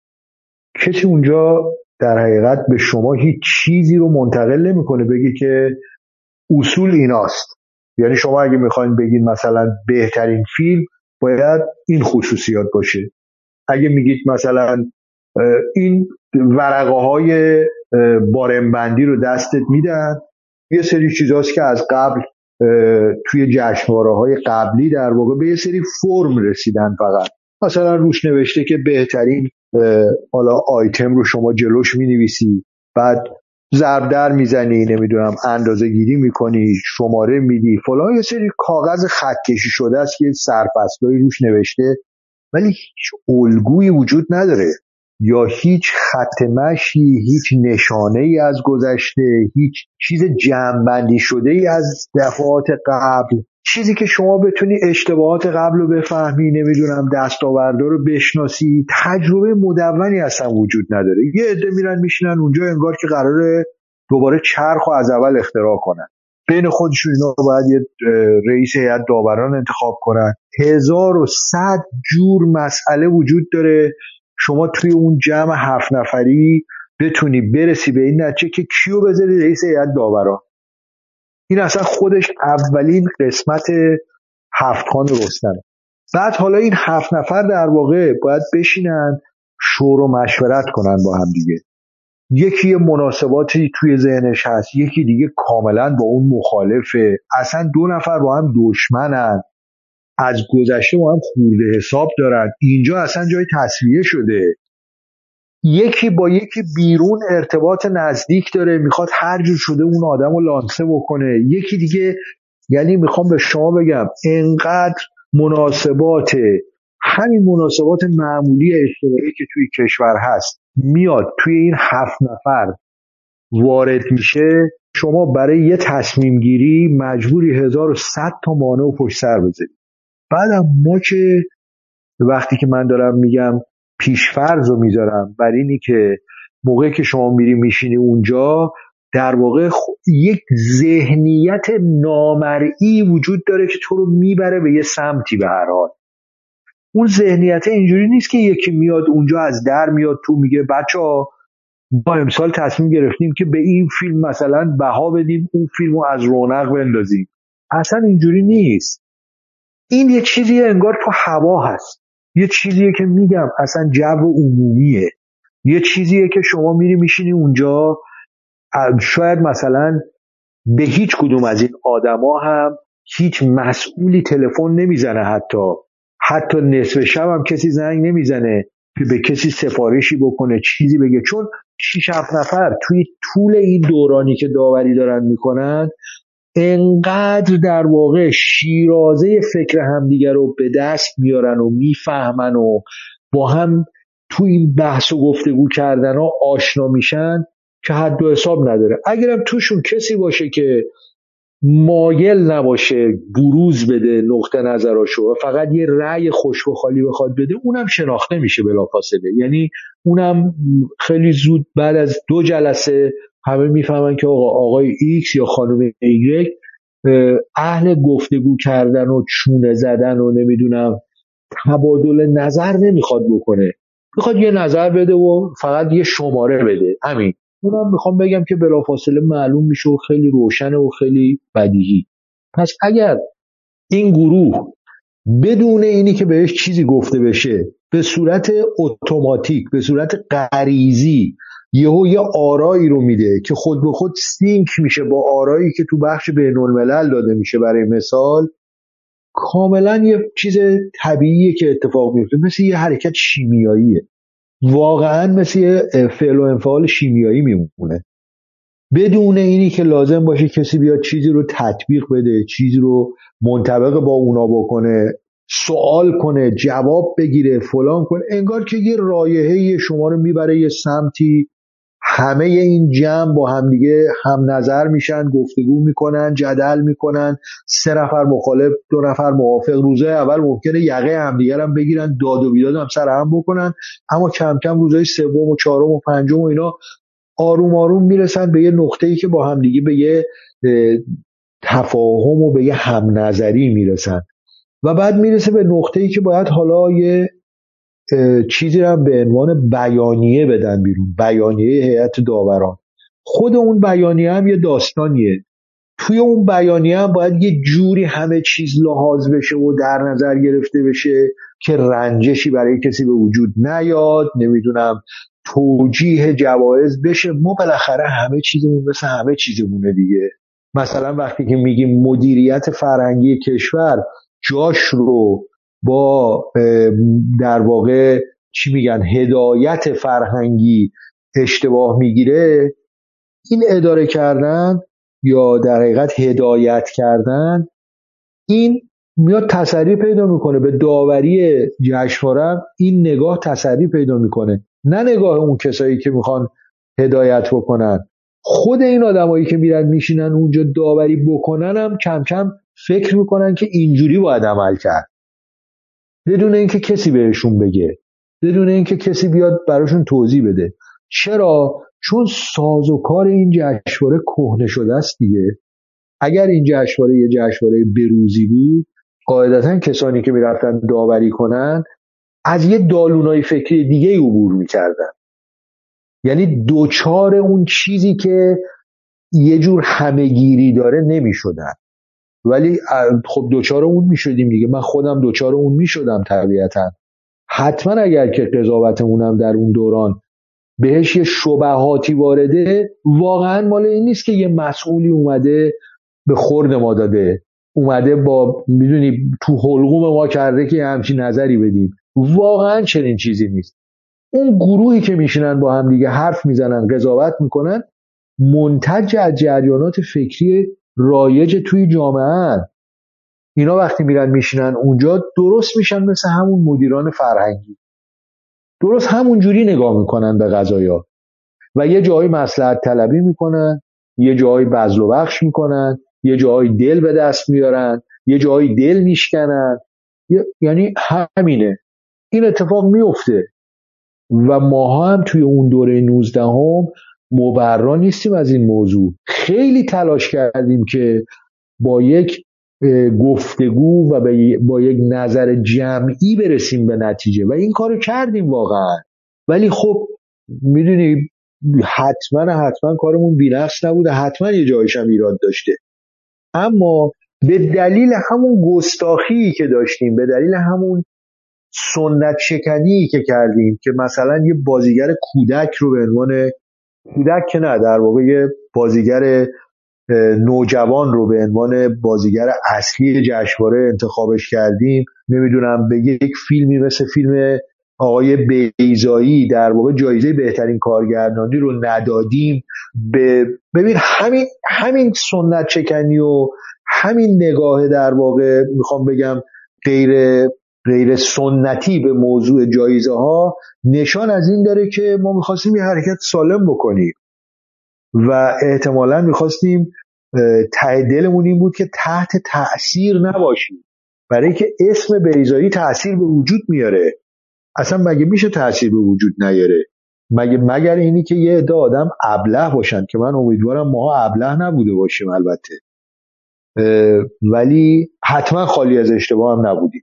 می‌خوام بگم نشان اینی که جوایز اون دوره متفاوته با بعضی ادوار دیگه جشنواره. اتفاقا اینه که ما فکر کردیم توی اون دوران داریم سلامت میاندیشیم و داریم بر اساس استدلال و گفتگو و بحث و نقد و بررسی و به نتیجه رسیدن میریم جلو.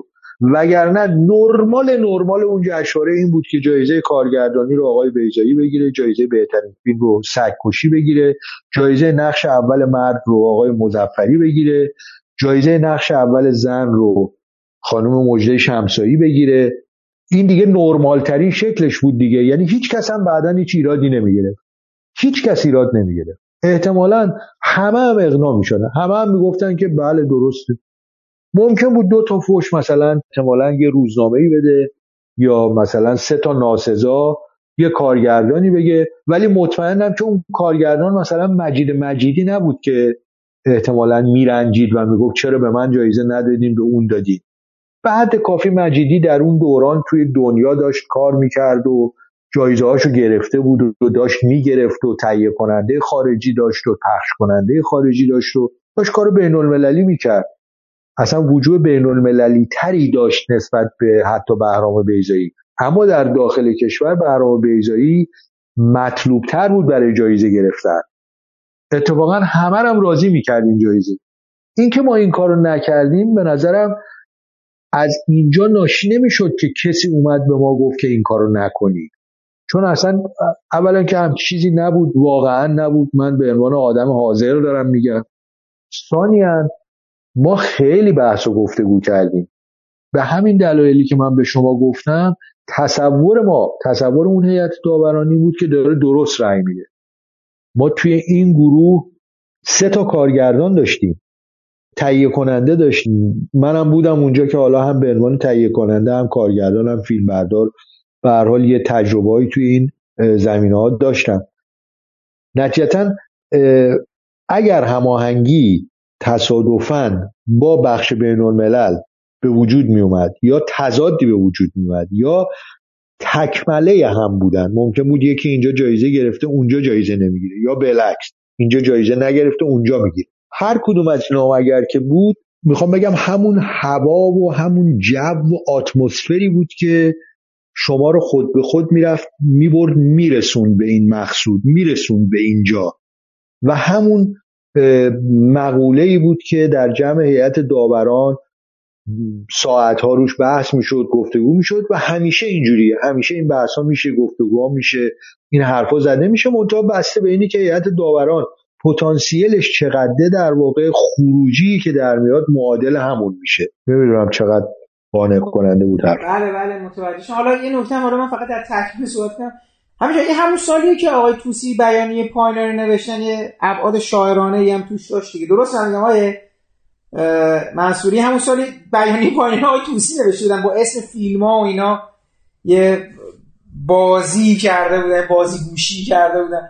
بیانیه متفاوتی شده اون سال. بیانیه یا داوران حالا الان من جزئیاتش دادن ولی آقای بیزایی هم موقع دریافت جایزه حالا این شوخی کردن که گفتن که موقع با این بیانیه که هیئت داوران داده من بعید می‌دونستم که جایزه بگیرم ولی خب الان اون چیزی من یادم مونده که گفتم. بله درسته درسته درسته. حالا کاملا درسته. راضی نبودی دوباره دیگه مثلا یعنی من مثلا سوال غیر از اون یعنی من الان خیلی جالبه. چه شما در موقع داوری شدن قرار گرفتین چه در موقع داوری کردن همواره حرف و حدیث توش بوده. یعنی به نظر میاد که نمیشه که بی سر به بی بدون آسیب دیدن توش در بیاد آدم بیرون. بله بله. نه طبیعیه دیگه همینه دیگه. ما آخه تو کلا تو جامعهمون این شکلیه دیگه. شما کاری نکنی. یه جور کاری بکنی یه جور دیگه است. بعد تو هر جای اون کارم قرار می‌گیری به هر حال در معرضی دیگه. همینه. میگم برای که واقعیتش اینه که برای که ما یه یه متدی اونجا نداره که هر گروهی میرن برای خودشون یه چیزی رو اختراع می‌کنن. اما این هوا و این فضای عمومی خب به هر حال همیشه وجود داره. هست. کسی هم نمی‌تونه بگه که توی یه دوره مثلا این نیست. این همیشه هست.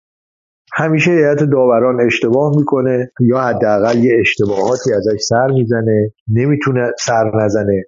و آدمایی هم که مورد قضاوت قرار می‌گیرن همیشه این شبهه وجود داره که یه هیئت داوران دیگه می‌تونست یه نتیجه دیگه بگیره. واقعی اینا. دوره جنجال های ایجاد شد و حاتمی که اومدن. موج مردن بود که سال 79 که آقای حاتمی یه جنجال ایجاد شد. و فکر کنم بخش مسابقه بیرون گذاشته شده درست؟ یادتون مونده؟ خاطرم نیست. من اصلا موج مرده رو ندیدم.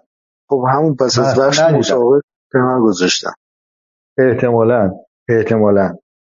ممکنه مثلا جز فیلمایی بود که خب ببین همیشه یه هیئت انتخابی به هر حال فیلم ها رو قبل از اینکه هیئت داوران ببینن انتخاب می‌کنه که کدوما توی مسابقه بیاد کدوما نیاد.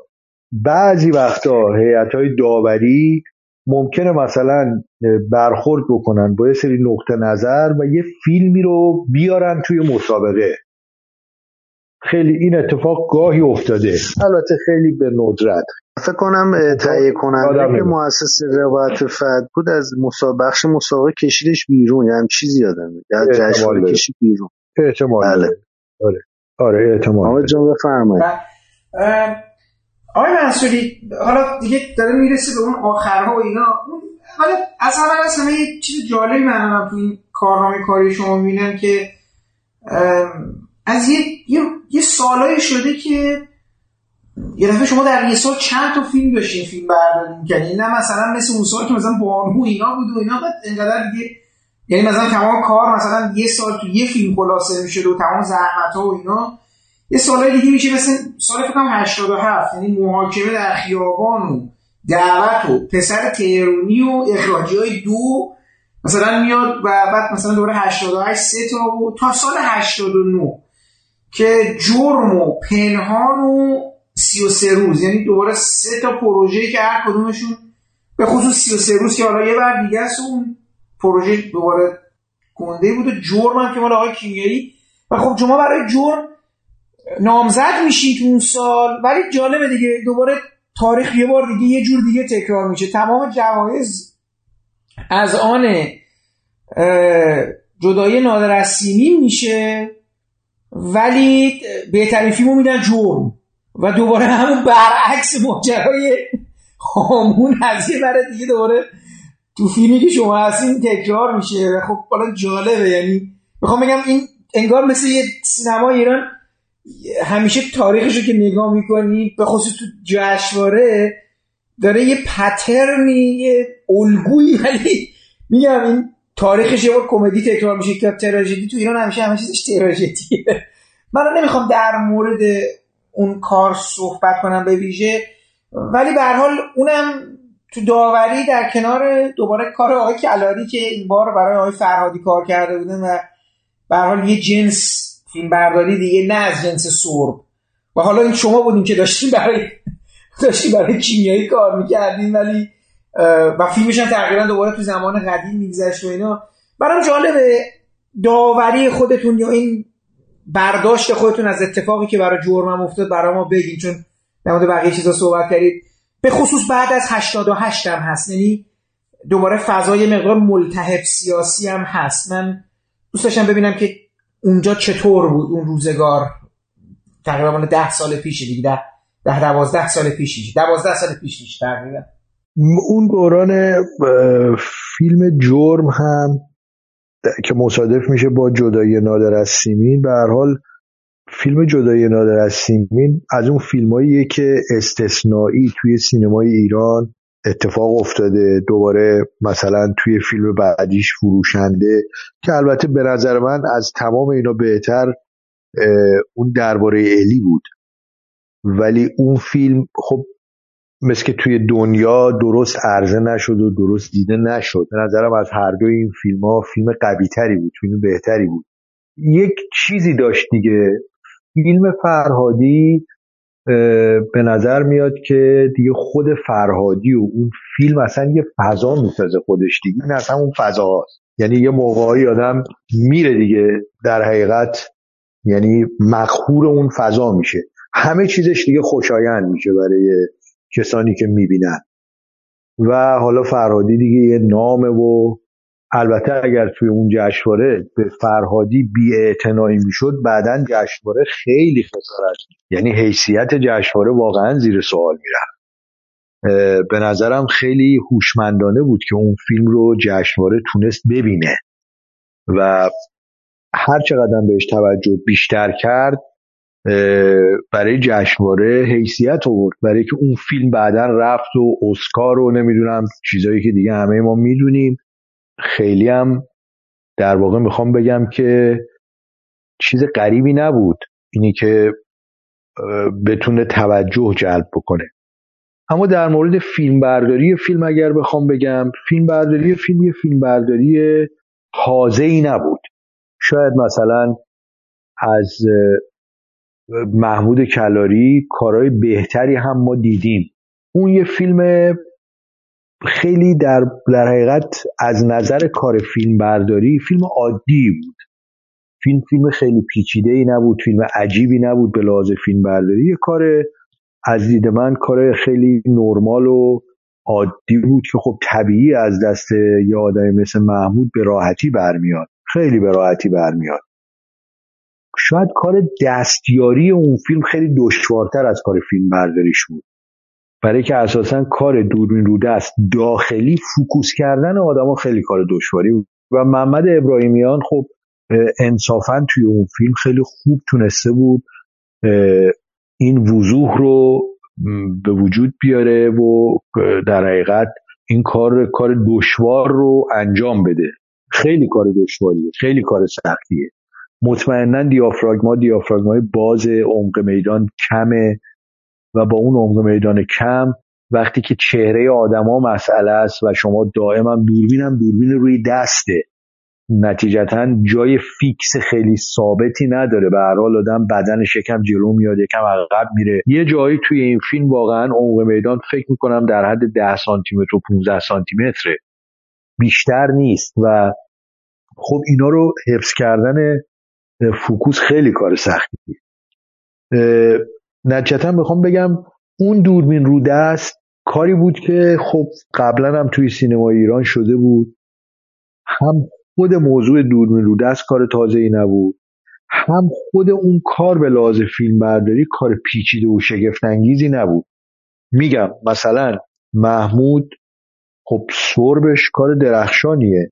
چند تا کار دیگه هم داره که بی‌نظیرن. کار بسیار بسیار زیبایی هن. یه کار داره با داریوش مرجویی به همون دختر گم شده که یه بارم با هم صحبت کردیم. به نظر من یکی از درخشانترین کارهاییه که تو سینمای ایران به لحاظ فیلم برداری کسی کرده. انقدر این کار به لحاظ ریتم موسیقی موسیقی در واقع تصویر و کار فیلم برداری رنگامیزی انقدر درسته و انقدر زیباست و انقدر عالی انجام شده که به نظر من یه کار شگفت انگیز کرده محمود.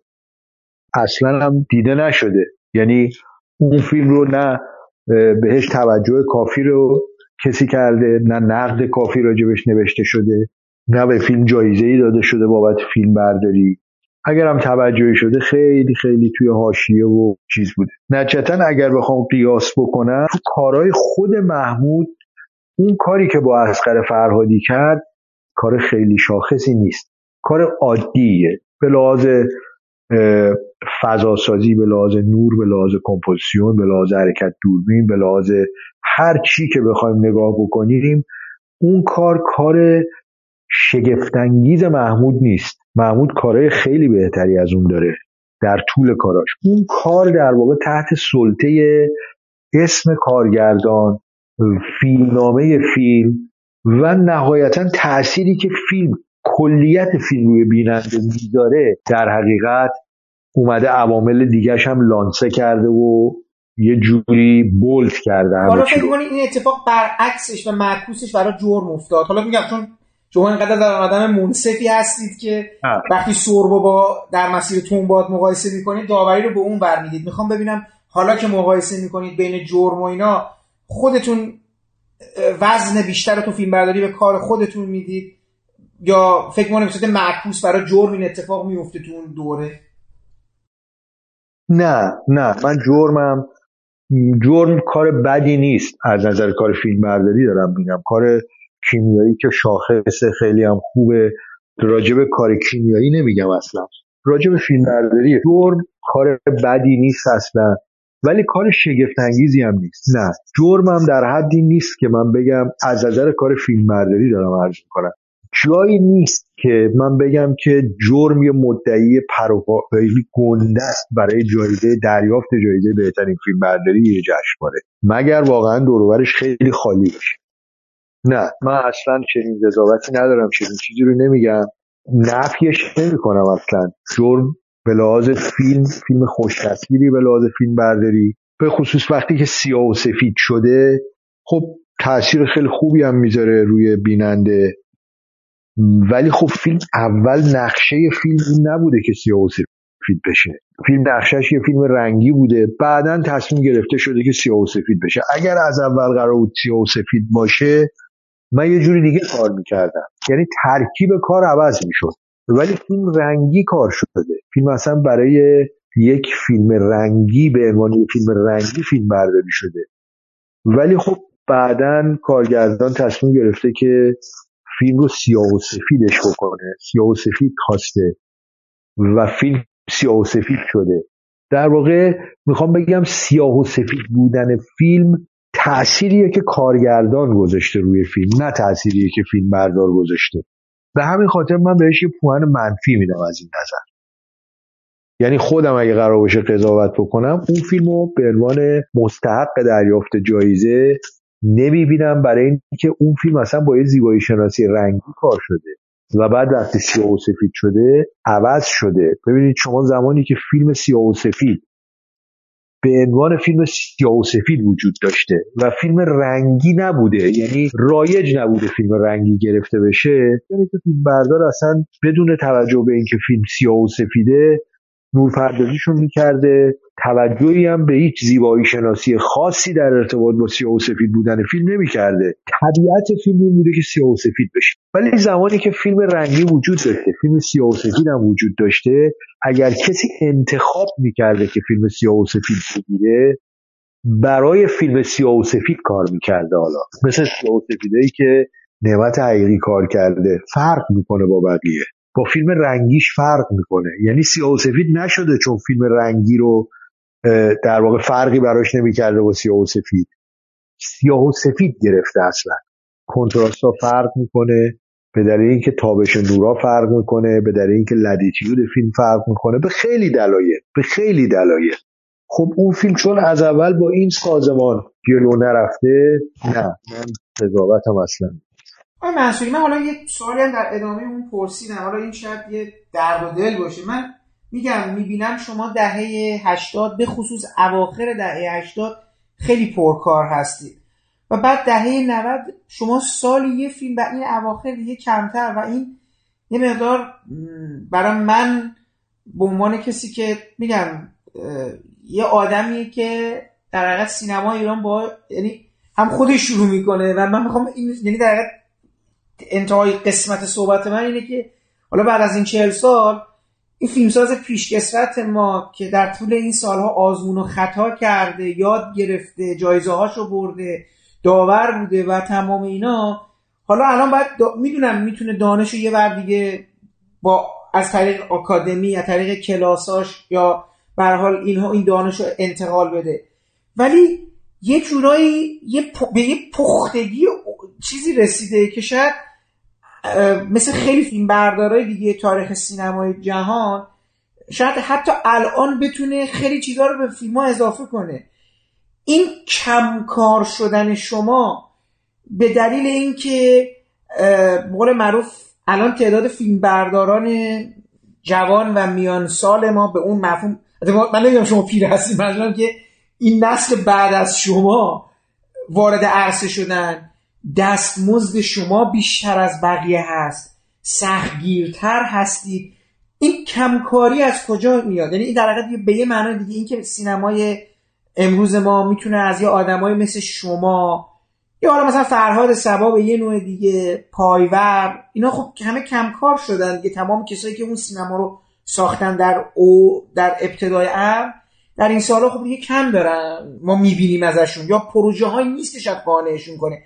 یه توضیح مختصری برای ما میگین که خودتون الان کجا ایستادید در این چهلمین دوره؟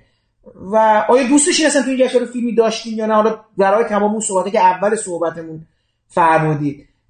حستون چیه اصلا به عنوان یه فردی که تو این سینما باش رشد کرده و بهش به قول معروف اون حقش رو هم ادا کرده داده حسابی برای زحمت کشیده؟ ببین من الان بعدم نمیاد که کار بکنم ولی دلم می‌خواد یعنی دیگه نمی‌تونم هر کاری بکنم. منظور اینه که شما بالاخره وقتی توی مثلا بخش دوم 60 سالگی قرار داری دیگه 65 رو مثلا رد کردی راحت نیست برات هر کاری بکنی. یکی اینکه اون توانایی کار 17 ساعت 18 ساعت در روز رو دیگه ندارم الان. یعنی یه کمی باید ایزیتر کار بکنم. یه کمی باید راحتتر کار بکنم. توی قاعده فیلمسازی ایران هم اصلا این مروت ها وجود نداره که شما مثلا 8 ساعت در روز کار کنی یا 12 ساعت در روز کار کنی. واقعا یه مرتبه طبیعت یه کار شما رو میکشونه به این که چهار روز پشتم 15 ساعت کار بکنی. بعد الان فیلم ها گرون تموم میشن.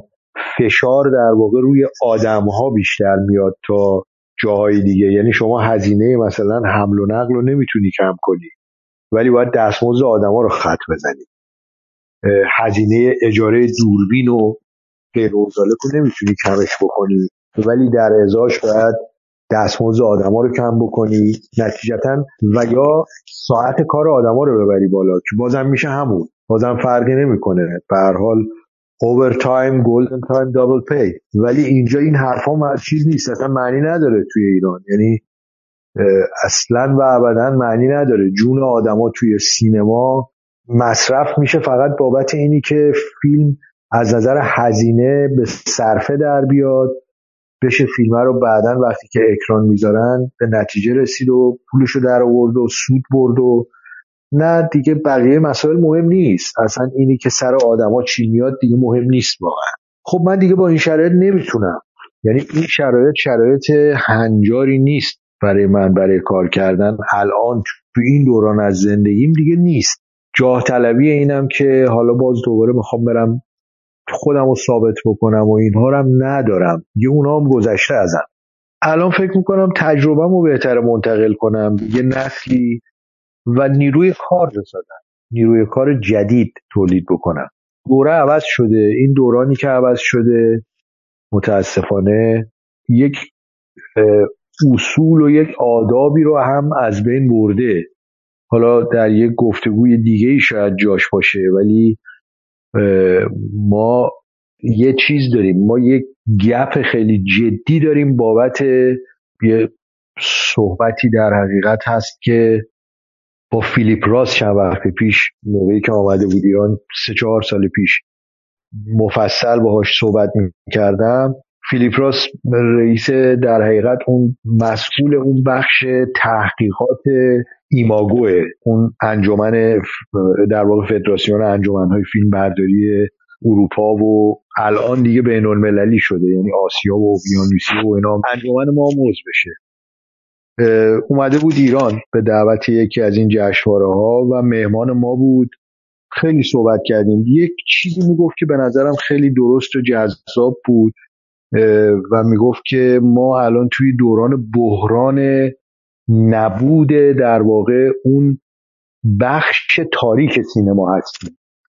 یعنی کیسه تعویز دیگه نیست کاست فیلم دیگه نیست قوطی فیلم دیگه نیست تاریک خونه برای ظهور دیگه نیست. در واقع شما چون این بخشای تاریک دوران تولید رو دیگه نداری در نتیجه فرصت اندیشه کردن هم دیگه نیست. یعنی همه چیز خیلی سریع داره اتفاق میفته. نتیجه کار همون لحظه داره دیده میشه. دیگه در واقع تو صبر نمی کنی تا وقتی که دیلیز تو می‌بینی هزار جور فکر کنی آسیب شناسی کنی فکر کنی کجا رو اشتباه کردی و وقتی که داری راش می‌بینی حالا دنبال عیوب کارت بگردی و امکان تکرار دیگه برات نباشه. در نتیجه هی رو به جلو بریم الان می‌تونی همون لحظه ای که می‌گیری ببینی نه تنها تو می‌بینی همه آدمای دیگه هم سر صحنه می‌بینن و نتیجتا اگر هر اشکالی هم باشه همون لحظه بلافاصله با take زیاد در واقع حرفی که همایون پایور می‌زد مدت ها پیش و میگفتش که data capturing شده الان. فیلم برداری دیگه نیست. دیتا کپچر می‌کنن. خب دوران دیتا کپچر آدمای خودشون می‌خواد. من جزو اونا نیستم. من دلم می‌خواد صحنه رو بسازم دلم می‌خواد نور بدم دلم می‌خواد توی معماری این تصویر دخل تصرف بکنم شرکت بکنم و وقت می‌خواد کار. هم زمان لازم داره باید سر صحنه زمان صرفش بشه و بعدم به حال هزینه داره دیگه. اون هزینه هم فیلمو گرونتر می‌کنه به لحاظ دستمزدی به لحاظ زمان بری و به لحاظ امکانات. الان به نظرم اون وجه در حقیقت شاید به یه شکلی این امکانات دیجیتال چون فراهم می‌کنه شرایط رئالیسم نکبتی رو الان این شرایط یه جوریه که مثل که برای همه مفیده. برای همه این کسایی که دارن متمتع میشن از وضعیت مالی سینما. این شرایط شرایطی نیست که بشه به راحتی کار کرد. یک. دو اینکه فیلمنامه خوب خیلی کمه. فیلمنامه هایی که من می‌خونم عمدتا فیلمنامه های خیلی ضعیفی اصلا خوب نیستن. و اصلا ارزش فیلم شدن ندارن خیلی هاشون و سه اینکه آدمایی که دوست دارن با یه آدمی کار بکنن که ممکنه یه تفاوتایی ایجاد بکنه توی کارشون تعداد زیادی نیستن. و مگه اون تعداد کم چند تا فیلم دارن تولید می‌کنن در طول یک سال؟ به بعضیاشون توی هر پنج سال ده سال هم یه دونه فیلم نمی‌رسه. نچتا خب این حوزه انقدر محدود میشه که دیگه نه جایی می‌ذاره که من انتخاب بکنم نه جایی می‌ذاره که من انتخاب بشم. خب بین این برزخ دست و پا زدن برای اینی که آدم مثلا یه جوری سوروایو بکنه و یه شکلی حالا خودشو معلق نگه داره توی این روی این پل لرزان اصلا خوشایند نیست. در نتیجه بهتره که آدم راه خودش رو جدا بکنه. اون جایی که فکر می‌کنه مفید هست به اونجاها بپردازه. منم الان فکر می‌کنم که آموزش کار مفیدتریه. و البته اصلا و ابدا بدم نمیاد اگر کار خوبی بهم پیشنهاد بشه حتما بهش فکر می‌کنم و حتما انجامش میدم. ولی به شرطی که کار خوبی پیشنهاد بشه. اگر کار خوبی پیشنهاد نشه حاضر نیستم که هر کاری رو برم انجام بدم. از این کارا پیشنهاد میشه. زیاد تمایل ندارم و احساس نیازم نمی کنم به اینکه حتما برم یکیشو انجام بدم برای اینی که حالا تو بازار بمونم اسمم فراموش نشه یا از این حرفها اون کسایی که باید بشناسن می‌شناسن. کسایی هم که اهمیتی نداره براشون که خب اهمیت نداره دیگه چه من باشم چه نباشم. فرق زیادی نمی‌کنه. و بهتر جایی باشم که تاثیر بیشتر بذارم دیگه. دلم می‌خواد مفید باشم. دلم نمی‌خواد فقط به هر قیمتی فیلم فیلم برداری بکنم. و الانم ناراضی نیستم از حوزه‌ای که دارم. خیلی خوشحالم و کاری هم که دارم می‌کنم با علاقه دارم انجام میدم. کار فیلم برداری هم الان انجام بدم بازم با علاقه انجام میدم. حتما با علاقه انجام میدم. و چون با علاقه انجام میدم دلم نمی‌خواد که حاصلش یه کار بد باشه. دوست دارم حتما یه کار خوب و درخشان در بیاد. بله به حال خیلی ممنونم آقای منصوری. من حالا خودم دارم آرزوی نشدنی خودم باشه چون من که فیلم ساز نیستم ولی من اگر یه فیلم سازی بودم تو این سن یعنی مثلا یه آدمی بودم که چهل سالم بود چهل و دو سه سالم بود همیشه دوست داشتم تو خیالم همیشه دوست داشتم با فیلم, ساز... فیلم بردارای بزرگ سینمای ایران کسی که باشون حالا من بزرگ شدم و اینا حتما یه فیلم میساختم. یعنی اگه شده بود هر چقدر دستمزدشون باشه چون اعتقاد داشتم که با اون آدما می‌تونستم یه فیلم یعنی اون فیلم بردار به, به, به فراخور شخصیتش به فراخور حساسیتاش به فراخور کار و اصلا به فراخور معاشرت با او.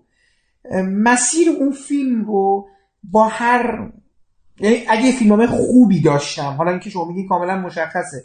یعنی کاملا درک می‌کنم که چقدر فیلمنامه می‌تونه شوق برانگیز باشه برای یک فرد که وارد یک پروژه‌ای بشه که پروژه رو خودش هم کمک بکنه که یک پویایی در شکل بگیره یک والایی در شکل بگیره یک کیفیت خیلی خوبی عرضه بشه. همون حسی که شما مثلا در مورد اون دوران مثلا در مورد بانو و احتمالا کارهایی که نشد و این سرخوردگی که فرمودید اون دلزدگی و غمی که همراهتون شد من درک می‌کنم.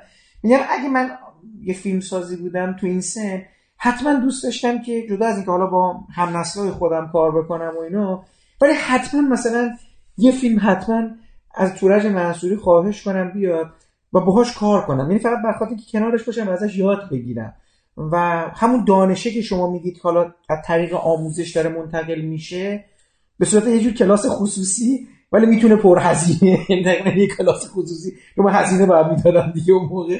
لحظه به لحظه دقیقه به دقیقهش آدم یعنی همیشه یه جور حالت یه جور تخیل تو ناخودآگاه هم فکر می‌کنم که اگه دوست داشتم مثلا این همچین اتفاق یه بار بیفته. مثلا با تورج منصوری یه بار مثلا اگه می‌شد با فرهاد سبا کار می‌کردم. و بعد من خودم میشستم نتیجه کارم می‌دیدم که هر کدوم از این دوتا فیلم بردار ها چگونه مسیر اون فیلم رو عوض کردن یا چگونه اون جهان اون فیلم رو تغییر دادن با حضورشون. به حال این چیزی هست همیشه تو دلم هست و حالا خواستم به شما همینجوری بگم. میگم این فکر می‌کنم که دوست داشتم که فیلمسازایی که نسل جدید هستن حتما یه کاری بکنن با یه تجربه. این مشارکت بین دوتا نسل نسل, جدید، نسل جدیدی که الان داره تو سینما کار می‌کنه و نسلی که پیشتر این سینما رو ساخته و پربارش کرده شاید به نتایج خوبی منتج بشه. این حال یه آرزوست. حداقل تو پادکست می‌تونی آرزو رو بگه هرچند نمی‌تونه انجامش بده چون نه تهیه کننده هستم نه فیلم ساز. این چیزی بود می‌خواستم حتما بهتون در میون بذارم. و فکر کنم کاش که بقیه حداقل انجامش بده فیلمنامه خوبی بنویسین که شما دوباره برگردید. یعنی با عشق که همیشه هم همینجوری هست.